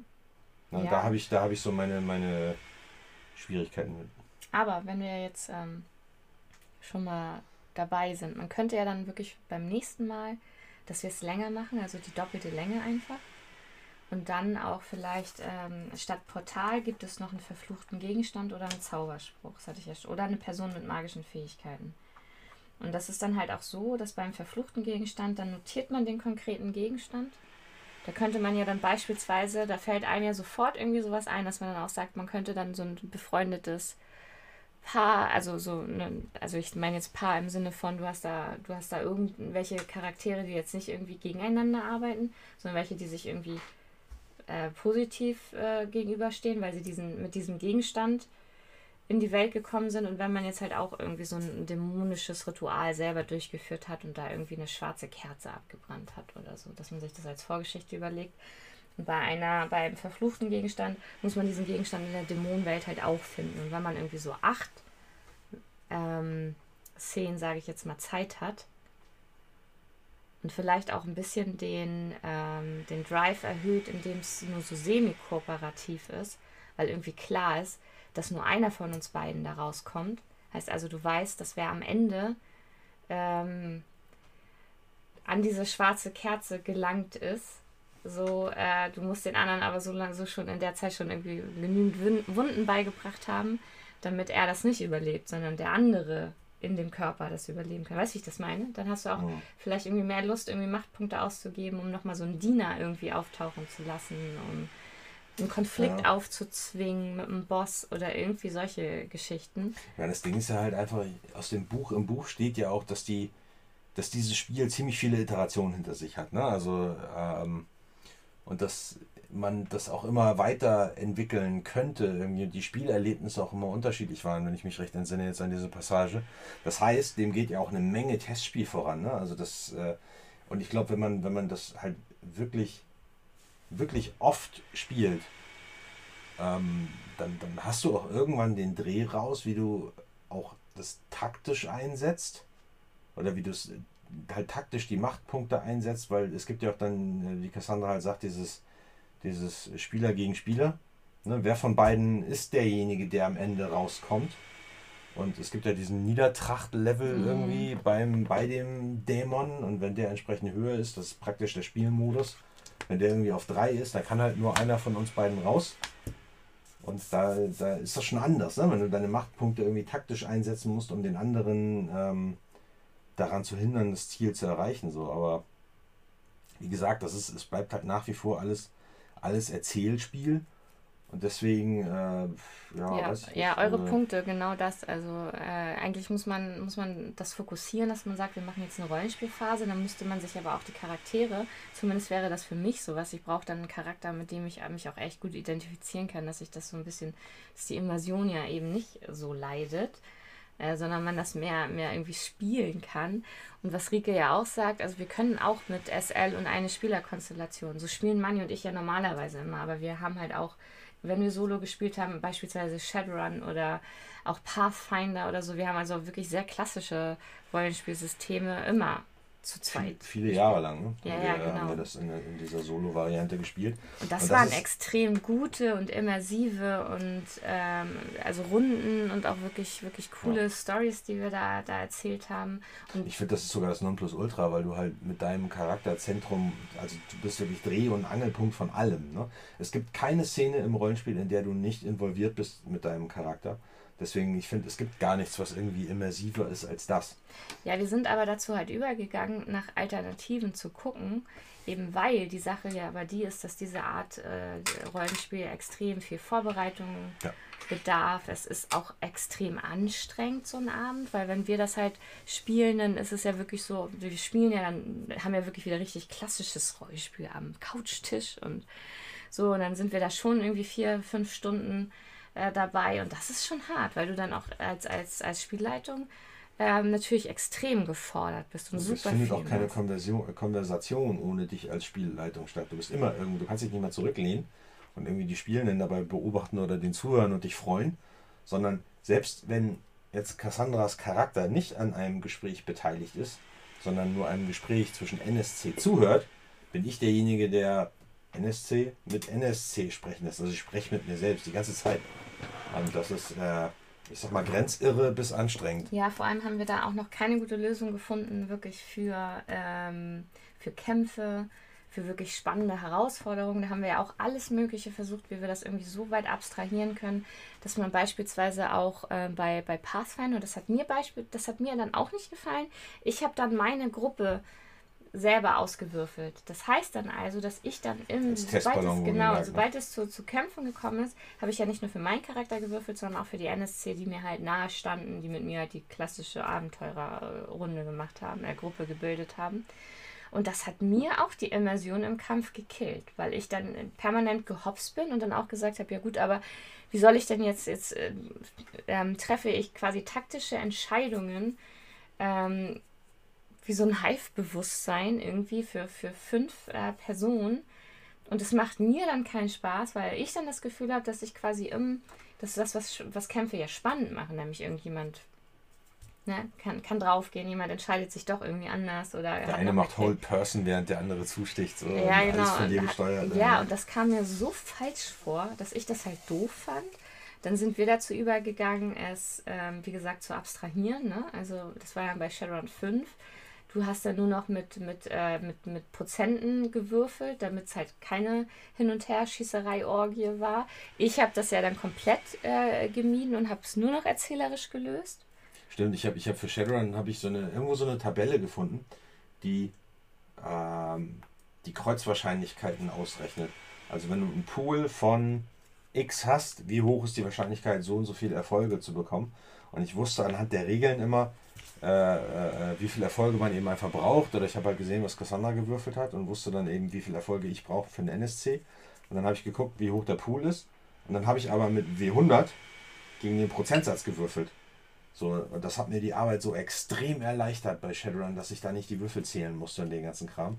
Aber hat nichts daran geändert, dass Shadowrun 5 boah, krass ist. Naja, aber trotzdem, das, das waren halt so die Probleme. Und wie gesagt, wir haben hauptsächlich im Solo gespielt. Wir haben halt lange Jahre im Solo gespielt und das waren immer so diese rein diese Spiel Spielmechanismen, die uns da äh, vor, vor die also für totale Herausforderungen gestellt haben. Und daher ja auch wirklich der Gedanke, gibt es da nicht Alternativen zu? Aber ich fürchte nein, weil es nämlich genau, ja, weil ja genau das, was ja eigentlich das Solospiel bei uns jetzt auch ausgemacht hat, du hast halt Charakterentwicklung, du hast ähm, das, was du ja auch gesagt hast, das dreht sich alles um diesen einen Charakter. Du bist, hast die totale Immersion, weil nämlich äh, keine anderen Menschen dich dabei stören. Und vor allen Dingen, du kannst, du kannst, du kannst Themenkomplexe anschneiden im Solospiel, vor allen Dingen, wenn man sich halt gut kennt und miteinander vertraut ist, wie wir zwei. Wenn ich da überlege, irgendwie, wir haben das mit meinem, mit meinem äh, Stadtkrieg Priester gemacht, dem Reverend, irgendwie dem Anführer von so einer Stadtkriegmannschaft. Und da ging es um alle möglichen Themen, ne? von persönlicher Verletzlichkeit, Animositäten im Team, sich gegenseitig unterstützen. Ähm, was hatten wir noch alles? Irgendwie Glaubenskrisen. Ja. Dann die, die, ähm, der Umgang oder die Sichtweisen von dem katholischen Priester auf Bodymodding und so weiter, also extremes Bodymodding bei Shadowrun, also Katzenmenschen und so ein Zeug. Und äh, das, ähm, also das, das ist eine Immersion, das kann man hiermit niemals erreichen. Und ich behaupte auch, das kannst du halt einfach auch nur im Solo-Spiel erreichen, weil wenn du das in dem Ausmaß mit einer Gruppe spielen würdest, äh, dann würden irgendwie würden die restlichen drei oder vier, könnt ihr jetzt mal aufhören, über deine Schminke zu reden, dann, könnte, dann könnten die restlichen drei oder vier, die würden sich, äh, die würden wahrscheinlich einschlafen irgendwie innerhalb kürzester Zeit. So, deswegen, äh, also immersiver, finde ich, geht einfach nicht als Solo, aber es ist halt unheimlich anstrengend. Und im, im, im, Laufe der Zeit ist es halt einfach so, finde ich, es fehlt halt das Ganze in so einem sozialen Happening mit mehreren Leuten zu teilen. Das ist ja der Spaß eigentlich am Rollenspiel am Tisch irgendwie. Und das geht dabei halt einfach ein bisschen, ein bisschen unter. Ja, aber es war ja ähm, immer eine Ergänzung. Also jetzt mal von, von, ja. von der Pandemie ja. mal abgesehen, war das Solospiel ja immer eine Ergänzung. Oder die Notlösung, weil wir gar nichts anderes hatten. Da, ich meine, so hat es ja angefangen, weil wir ja, am Anfang hatten wir keine Gruppe. Da hatten immer Schwierigkeiten, eine Gruppe zu finden oder zu behalten und dann äh, sind wir zu dem Solospiel übergegangen. Ja, gut, aber ja. Ja, aber wie gesagt, es war halt so die, die, die Überlegung, ob es äh, nicht andere Systeme oder Möglichkeiten gibt, diese Art Rollenspiel, wie, was wir halt am, am Solo oder im Solo super finden, ähm, mit, einer, mit einer zugrunde liegenden Mechanik irgendwie kom kombinieren können, die dafür ausgelegt ist. Und ich glaube aber wirklich, der, der Trick oder das Problem ist diese wechselnde Spielleitung, weil, und das hatte ich ja eigentlich auch immer, äh, muss ich jetzt, muss ich jetzt zugeben, und ihr seid alle äh, Zeuginnen und Zeuge, zu sagen, Manni hatte recht.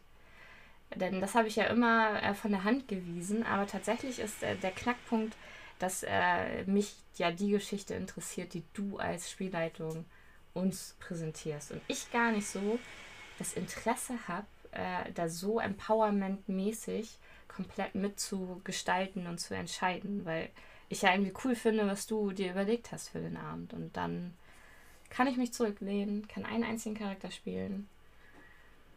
Ich finde es halt einfach geil, irgendwie so eine Welt zu ergründen. Na, ich ich, ich als, als Spieler irgendwie erlebe die Welt durch meinen Charakter und ich kann sie halt auch ergründen mit meinem Charakter. Das war halt was anderes, als wenn wir jetzt irgendwie im Viertelstundentakt abklatschen und uns ja, ja, gegenseitig ja. eine schöne Geschichte erzählen, die aber null Tiefe hat und auch irgendwie null über die, über die Welt an sich aussagt, weil es ja nur die Dämonenwelt ist, so nach dem Motto, die wir uns vorher kurz in ein paar Sätzen selbst definieren. Aber es ist halt nicht, man hat nie, zu keinem Zeitpunkt, finde ich, das Gefühl, dass du so eine reichhaltige Welt hast, wo es noch so viel mehr zu entdecken gibt oder so. Das, was halt den Reiz am Rollenspiel ausmacht, finde ich. Unter anderem. Neben, neben der Story halt natürlich irgendwie. Ähm, aber wenn allein, allein irgendwie, weiß ich nicht, bei, bei Shadowrun halt einfach, wenn du dann, wenn du dieses Turf-Spiel hast im Solo und du lernst die Leute kennen, die nebenan wohnen Du lernst deren Probleme kennen, du hilfst denen bei irgendwas und dein, dein Einfluss weitet sich immer weiter aus und solche Geschichten. Also keine vorgefertigten Abenteuer. Da funktioniert das meistens auch nicht.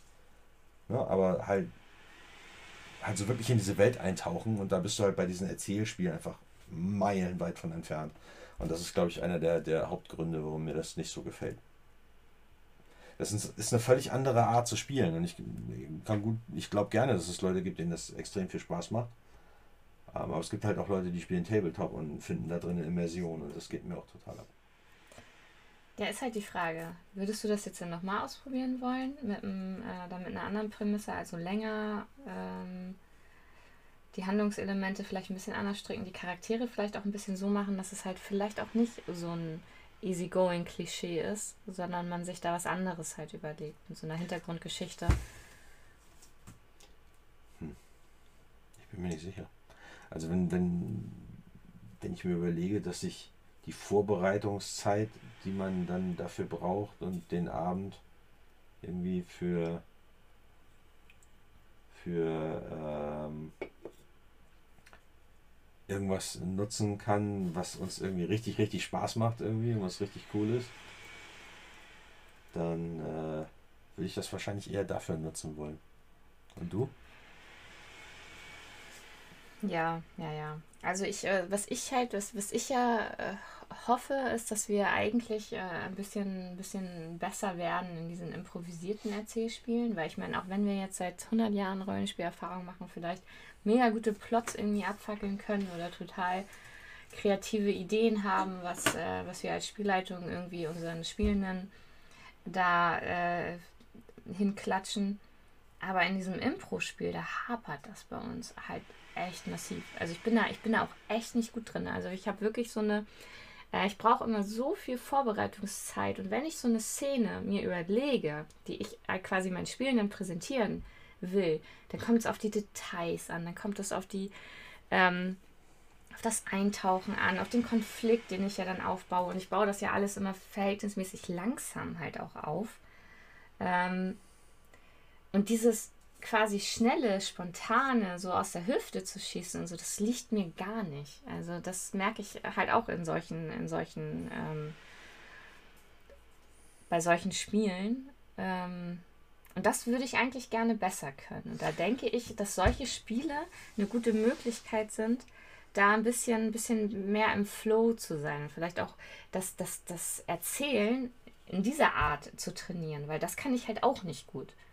Ich finde aber die, die Schwierigkeit, es gibt ja Impro und Impro. Ne? Also wenn, wenn ich jetzt als Spielleiter improvisiere und ich bleibe der Spielleiter, dann kann ich auf dem aufbauen, was ich vorher improvisiert habe und das in mein, in mein logisches Ganzes irgendwie einfließen lassen und dann in, in, in folgenden Szenen darauf aufbauen oder daraus zehren. So, ich improvisiere die Handlung, ich improvisiere vielleicht irgendwie NSC, aber die gehören dann zur Welt, die sind dann da. Und ich kann darauf aufbauen. Ich weiß, was in meinem Kopf ist, ich weiß, was ich mir dabei gedacht habe.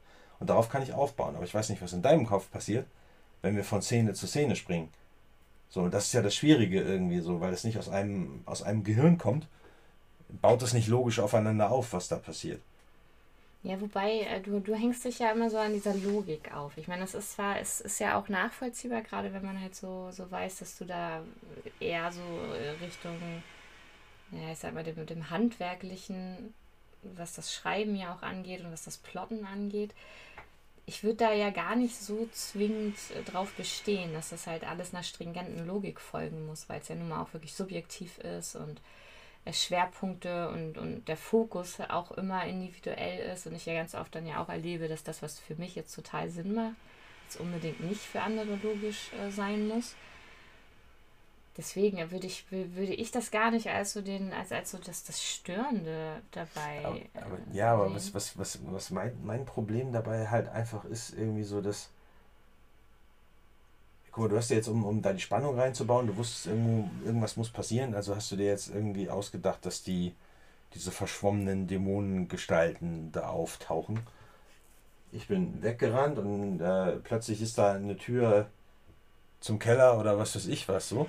Aber das fußt halt in dem Moment, also meine Schwierigkeit damit, also meine, ja, ist halt einfach, dass das auf keinem Gerüst fußt, weißt du? Also das, das ist alles nicht Teil einer Welt, in der ich mich bewege, sondern es ist halt einfach eine Geschichte.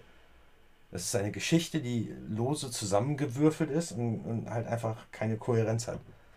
So, weil man das halt, weil wir das komplett unabhängig voneinander improvisieren und nur versuchen, diese Elemente, die wir haben, irgendwie da unterzubringen, um die voranzutreiben. Egal, ob das jetzt sinnvoll ist oder nicht. Mhm. So, ähm, das ist mir zu, ja, wie soll ich sagen, zu, zu, äh, äh, zu äh, willkürlich. Vielleicht ist das das Wort. So. Weißt du, was ich meine? Ja. Ja, eben halt, weil du diesen, diesen anderen, äh, diesen anderen Schwerpunkt ja auch hast beim Leiten, auch beim Spielen ich behaupte ja von mir, dass ich mich eigentlich da auch äh, eher so ein bisschen leiten lasse und auch äh, manchmal spontaner dann bin irgendwie als du, weil ich ja dann auch auf äh, gewisse Dinge dann einfach anspringe und die dann halt weiter stricke. Aber glaubst du, glaubst Aber du wirklich, dass dieses Spiel eine kohärente, mhm. spannende Geschichte hervorbringen kann?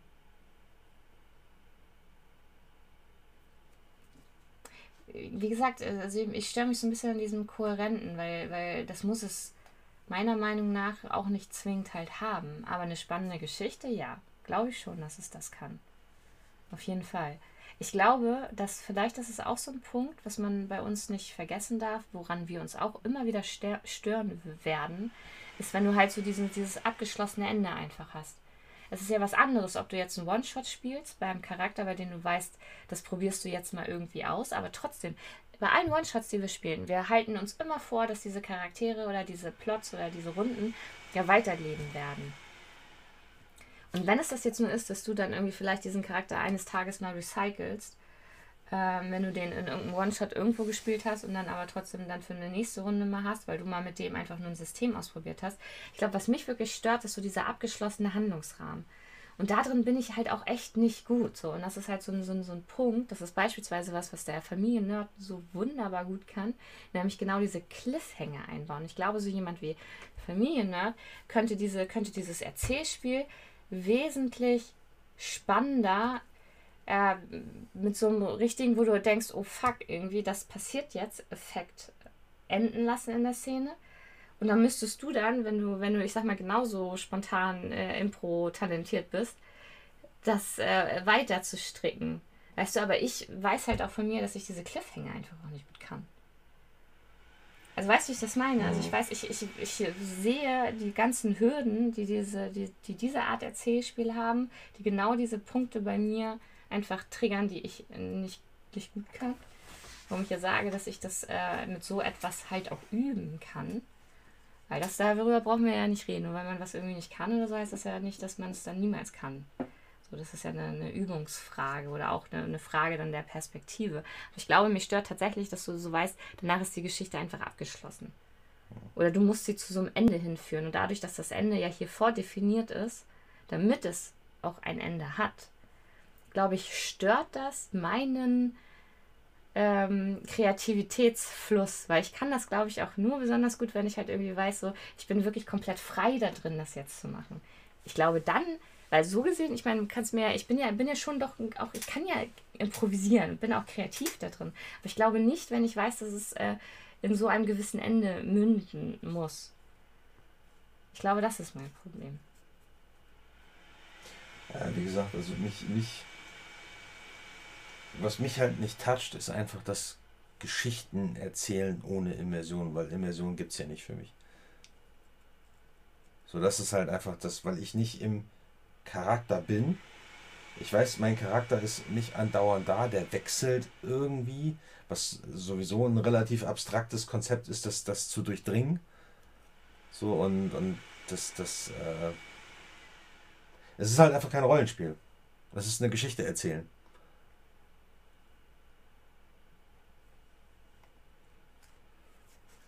Und da, ähm, weiß ich nicht da fehlt mir einfach der Zugang zu, beziehungsweise es fehlt mir die, die, die Erfüllung, die vielleicht andere da drin sehen. Irgendwie. Ich mache Rollenspiel, weil mir halt genau das Spaß macht irgendwie und das kann dieses Spiel bei mir nicht irgendwie äh, fördern. Ja, ich weiß nicht, äh, Final, was meinst du denn? Äh, wann bist du denn nicht frei im Rollenspiel? Habe ich das gerade gesagt? Hilf mir.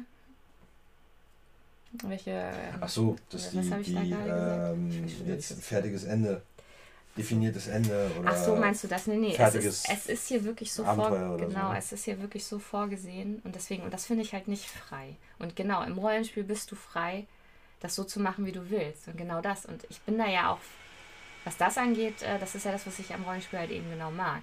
Selbst wenn du ein vorgefertigtes Abenteuer hast, äh, bin ich immer noch frei da drin, äh, das so zu drehen und zu ändern, wie mir es beliebt und auch gewisse Plothooks dann auch nicht aufzunehmen oder ich kann meinen Charakter auch so ausspielen, wie es mir beliebt, selbst wenn er vielleicht irgendwas ähm, anders äh, verregelt ist oder so, warum mir ja eigentlich auch Rollenspiele eben nicht gefallen, bei denen du gewisse Dinge dann auch einfach nicht kannst, weil die Regeln dir sagen, dass du es halt nicht kannst oder nicht machen kannst.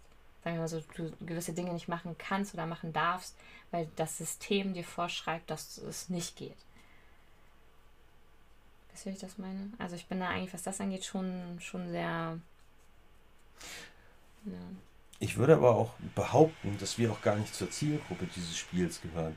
Weil wenn das per Definition überhaupt erst entstanden ist, um einer Gruppe das Spiel zu ermöglichen, deren Spielleitung abhanden gekommen ist. Oder die, meinetwegen Dreier, eine Vierergruppe, von denen zwei nicht können und es sind nur noch zwei über. Und damit die spielen können, hat der Herr von allem ein, ein spielleitungsloses Spiel entwickelt, ähm, dann setzt das ja voraus, dass wie auch immer die Konstellation der beiden verbliebenen Leute aus der Spielgruppe ist, dass sie entweder nicht die Übung haben oder dass für die keine Option ist, im Solo zu spielen. Also das, was Rico vorhin meinte, ne? eine, eine Spielleitung, ein, ein Spielender, eine Spielende. Und das machen wir standardmäßig. Also wenn, wenn uns eine Gruppe abhanden gekommen ist, dann entweder wir regen uns furchtbar auf, betrinken uns und gucken Film. Ne? Oder wir äh, spielen einfach zu zweit.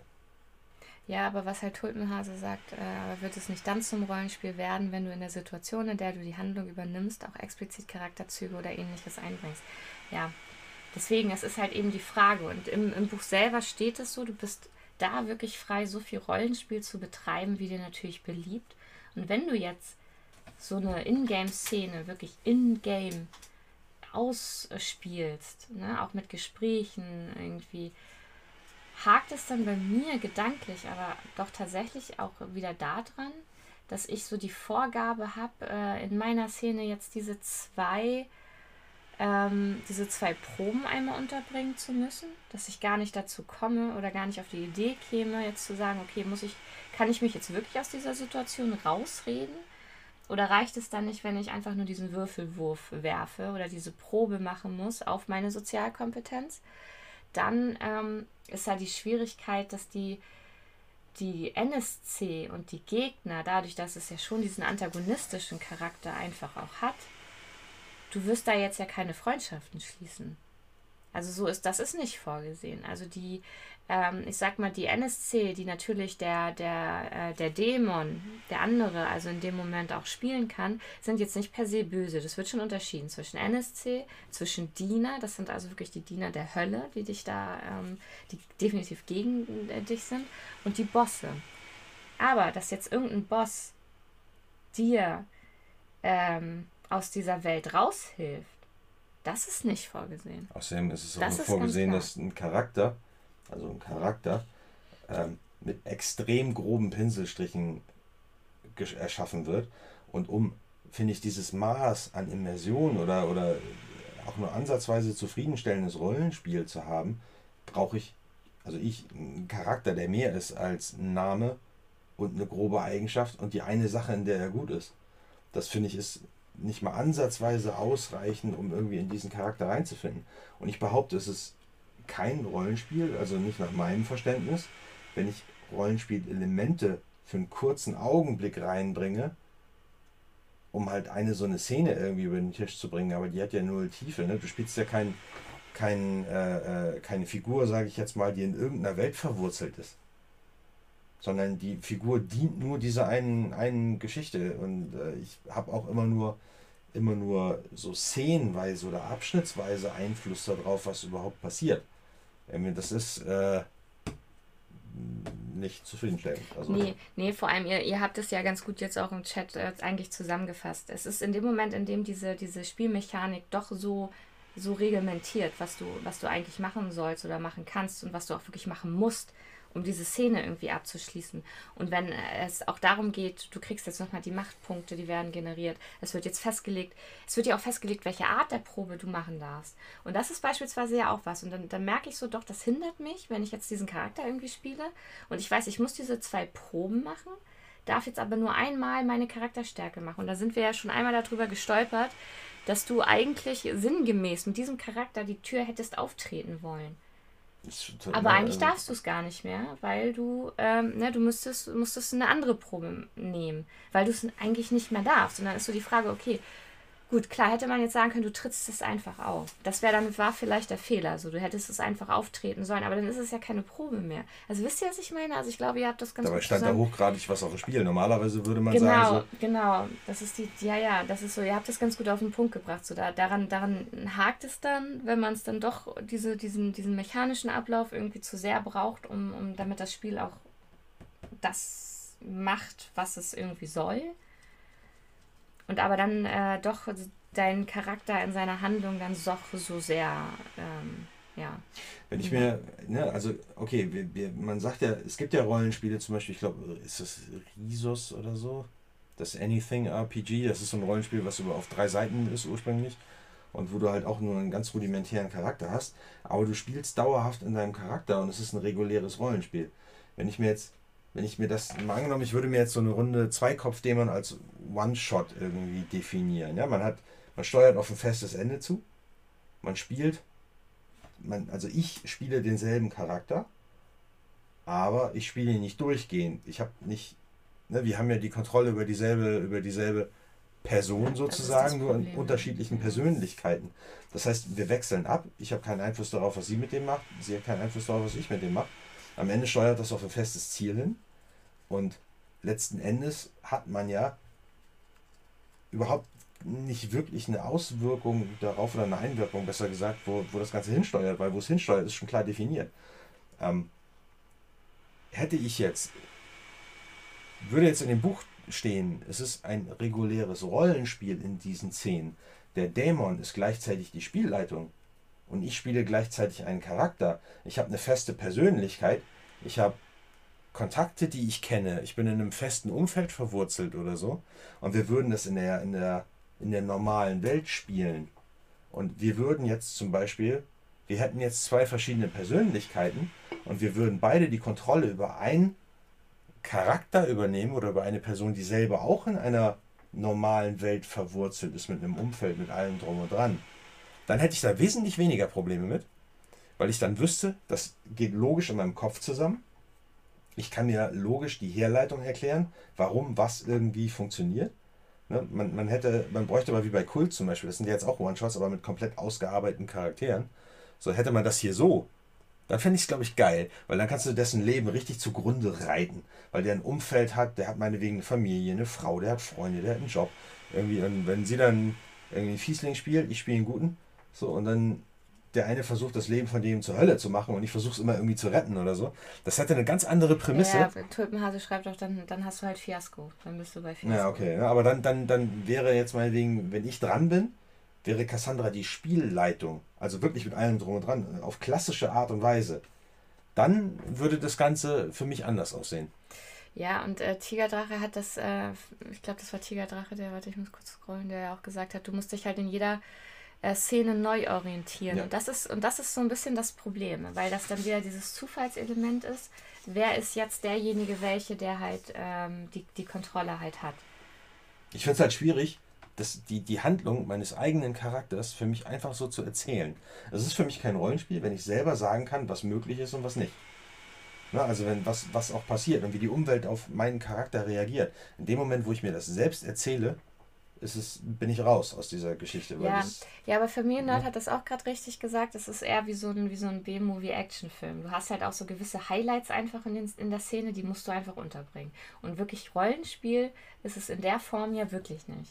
Weil du hast, und, aber ich meine, wir sind uns da ja, wir, wir unterhalten uns da ja auch ganz oft über, über, über da diese Grundprinzipien des Rollenspiels. Wenn du halt einen Charakter irgendwie entwickelst, wenn du einen Charakter spielst, du hast diese klassische Heldenreise, du hast diesen inneren Konflikt und so. Das sind ja alles Elemente des Rollenspiels, das, die, die uns ja äh, an diesem Hobby so interessieren und faszinieren. Und das hast du hier halt einfach nicht.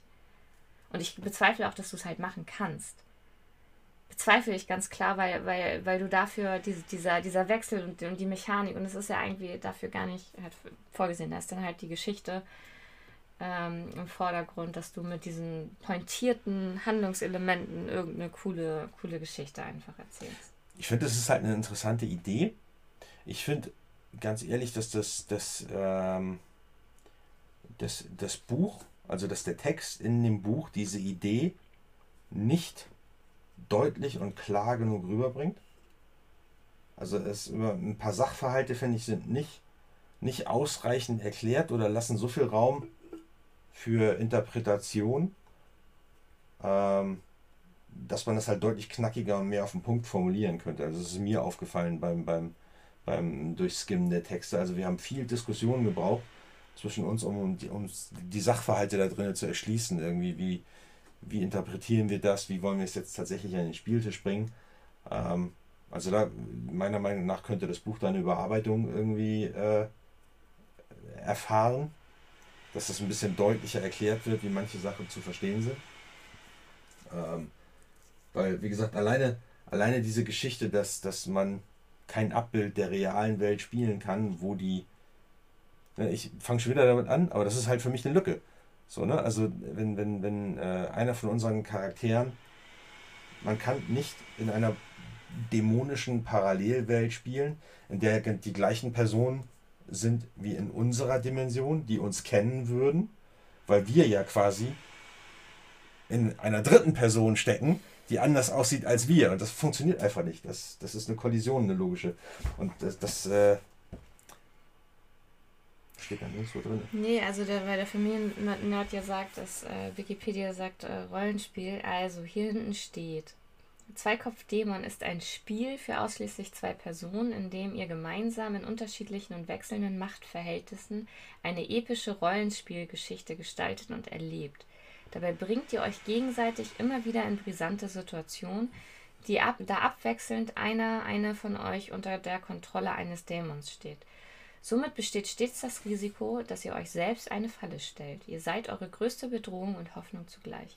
Aber kreatives Rollenspiel für zwei Personen, Rollenwechsel zwischen Dämon und Charakter, erschafft gemeinsam Welten, spannende Geschichten mit Cliffhangern inklusive verschiedener Spielvarianten. Und dadurch. Ich möchte es aber trotzdem nochmal ausprobieren. Mit wem? Familiennerd. auch alleine spielen. wenn, wenn, wenn der Familiennerd ist. Irgendjemand, ich will es nochmal ausprobieren. Also ich glaube so, ich habe, äh, ich, ich will es ja üben. Deswegen, ich sage ja, ich bin nicht besonders gut in diesem Impro-Spiel. Und ich bin auch nicht besonders gut in Cliffhangern und so. Und dieses Spiel soll eigentlich genau das, ähm, das quasi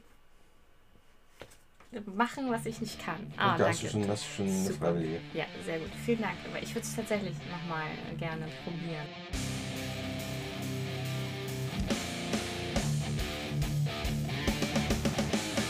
Vielleicht hört ihr ja auch beim nächsten Mal wieder rein, wenn es heißt 3P.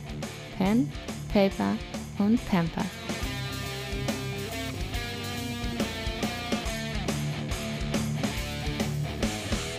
Das war's für heute. Grüße gehen raus an alle Rollenspielerinnen und Rollenspieler, vor allem die mit Kindern und solche, die es noch werden. Aber wir grüßen natürlich auch alle anderen, die uns zuhören. Adios!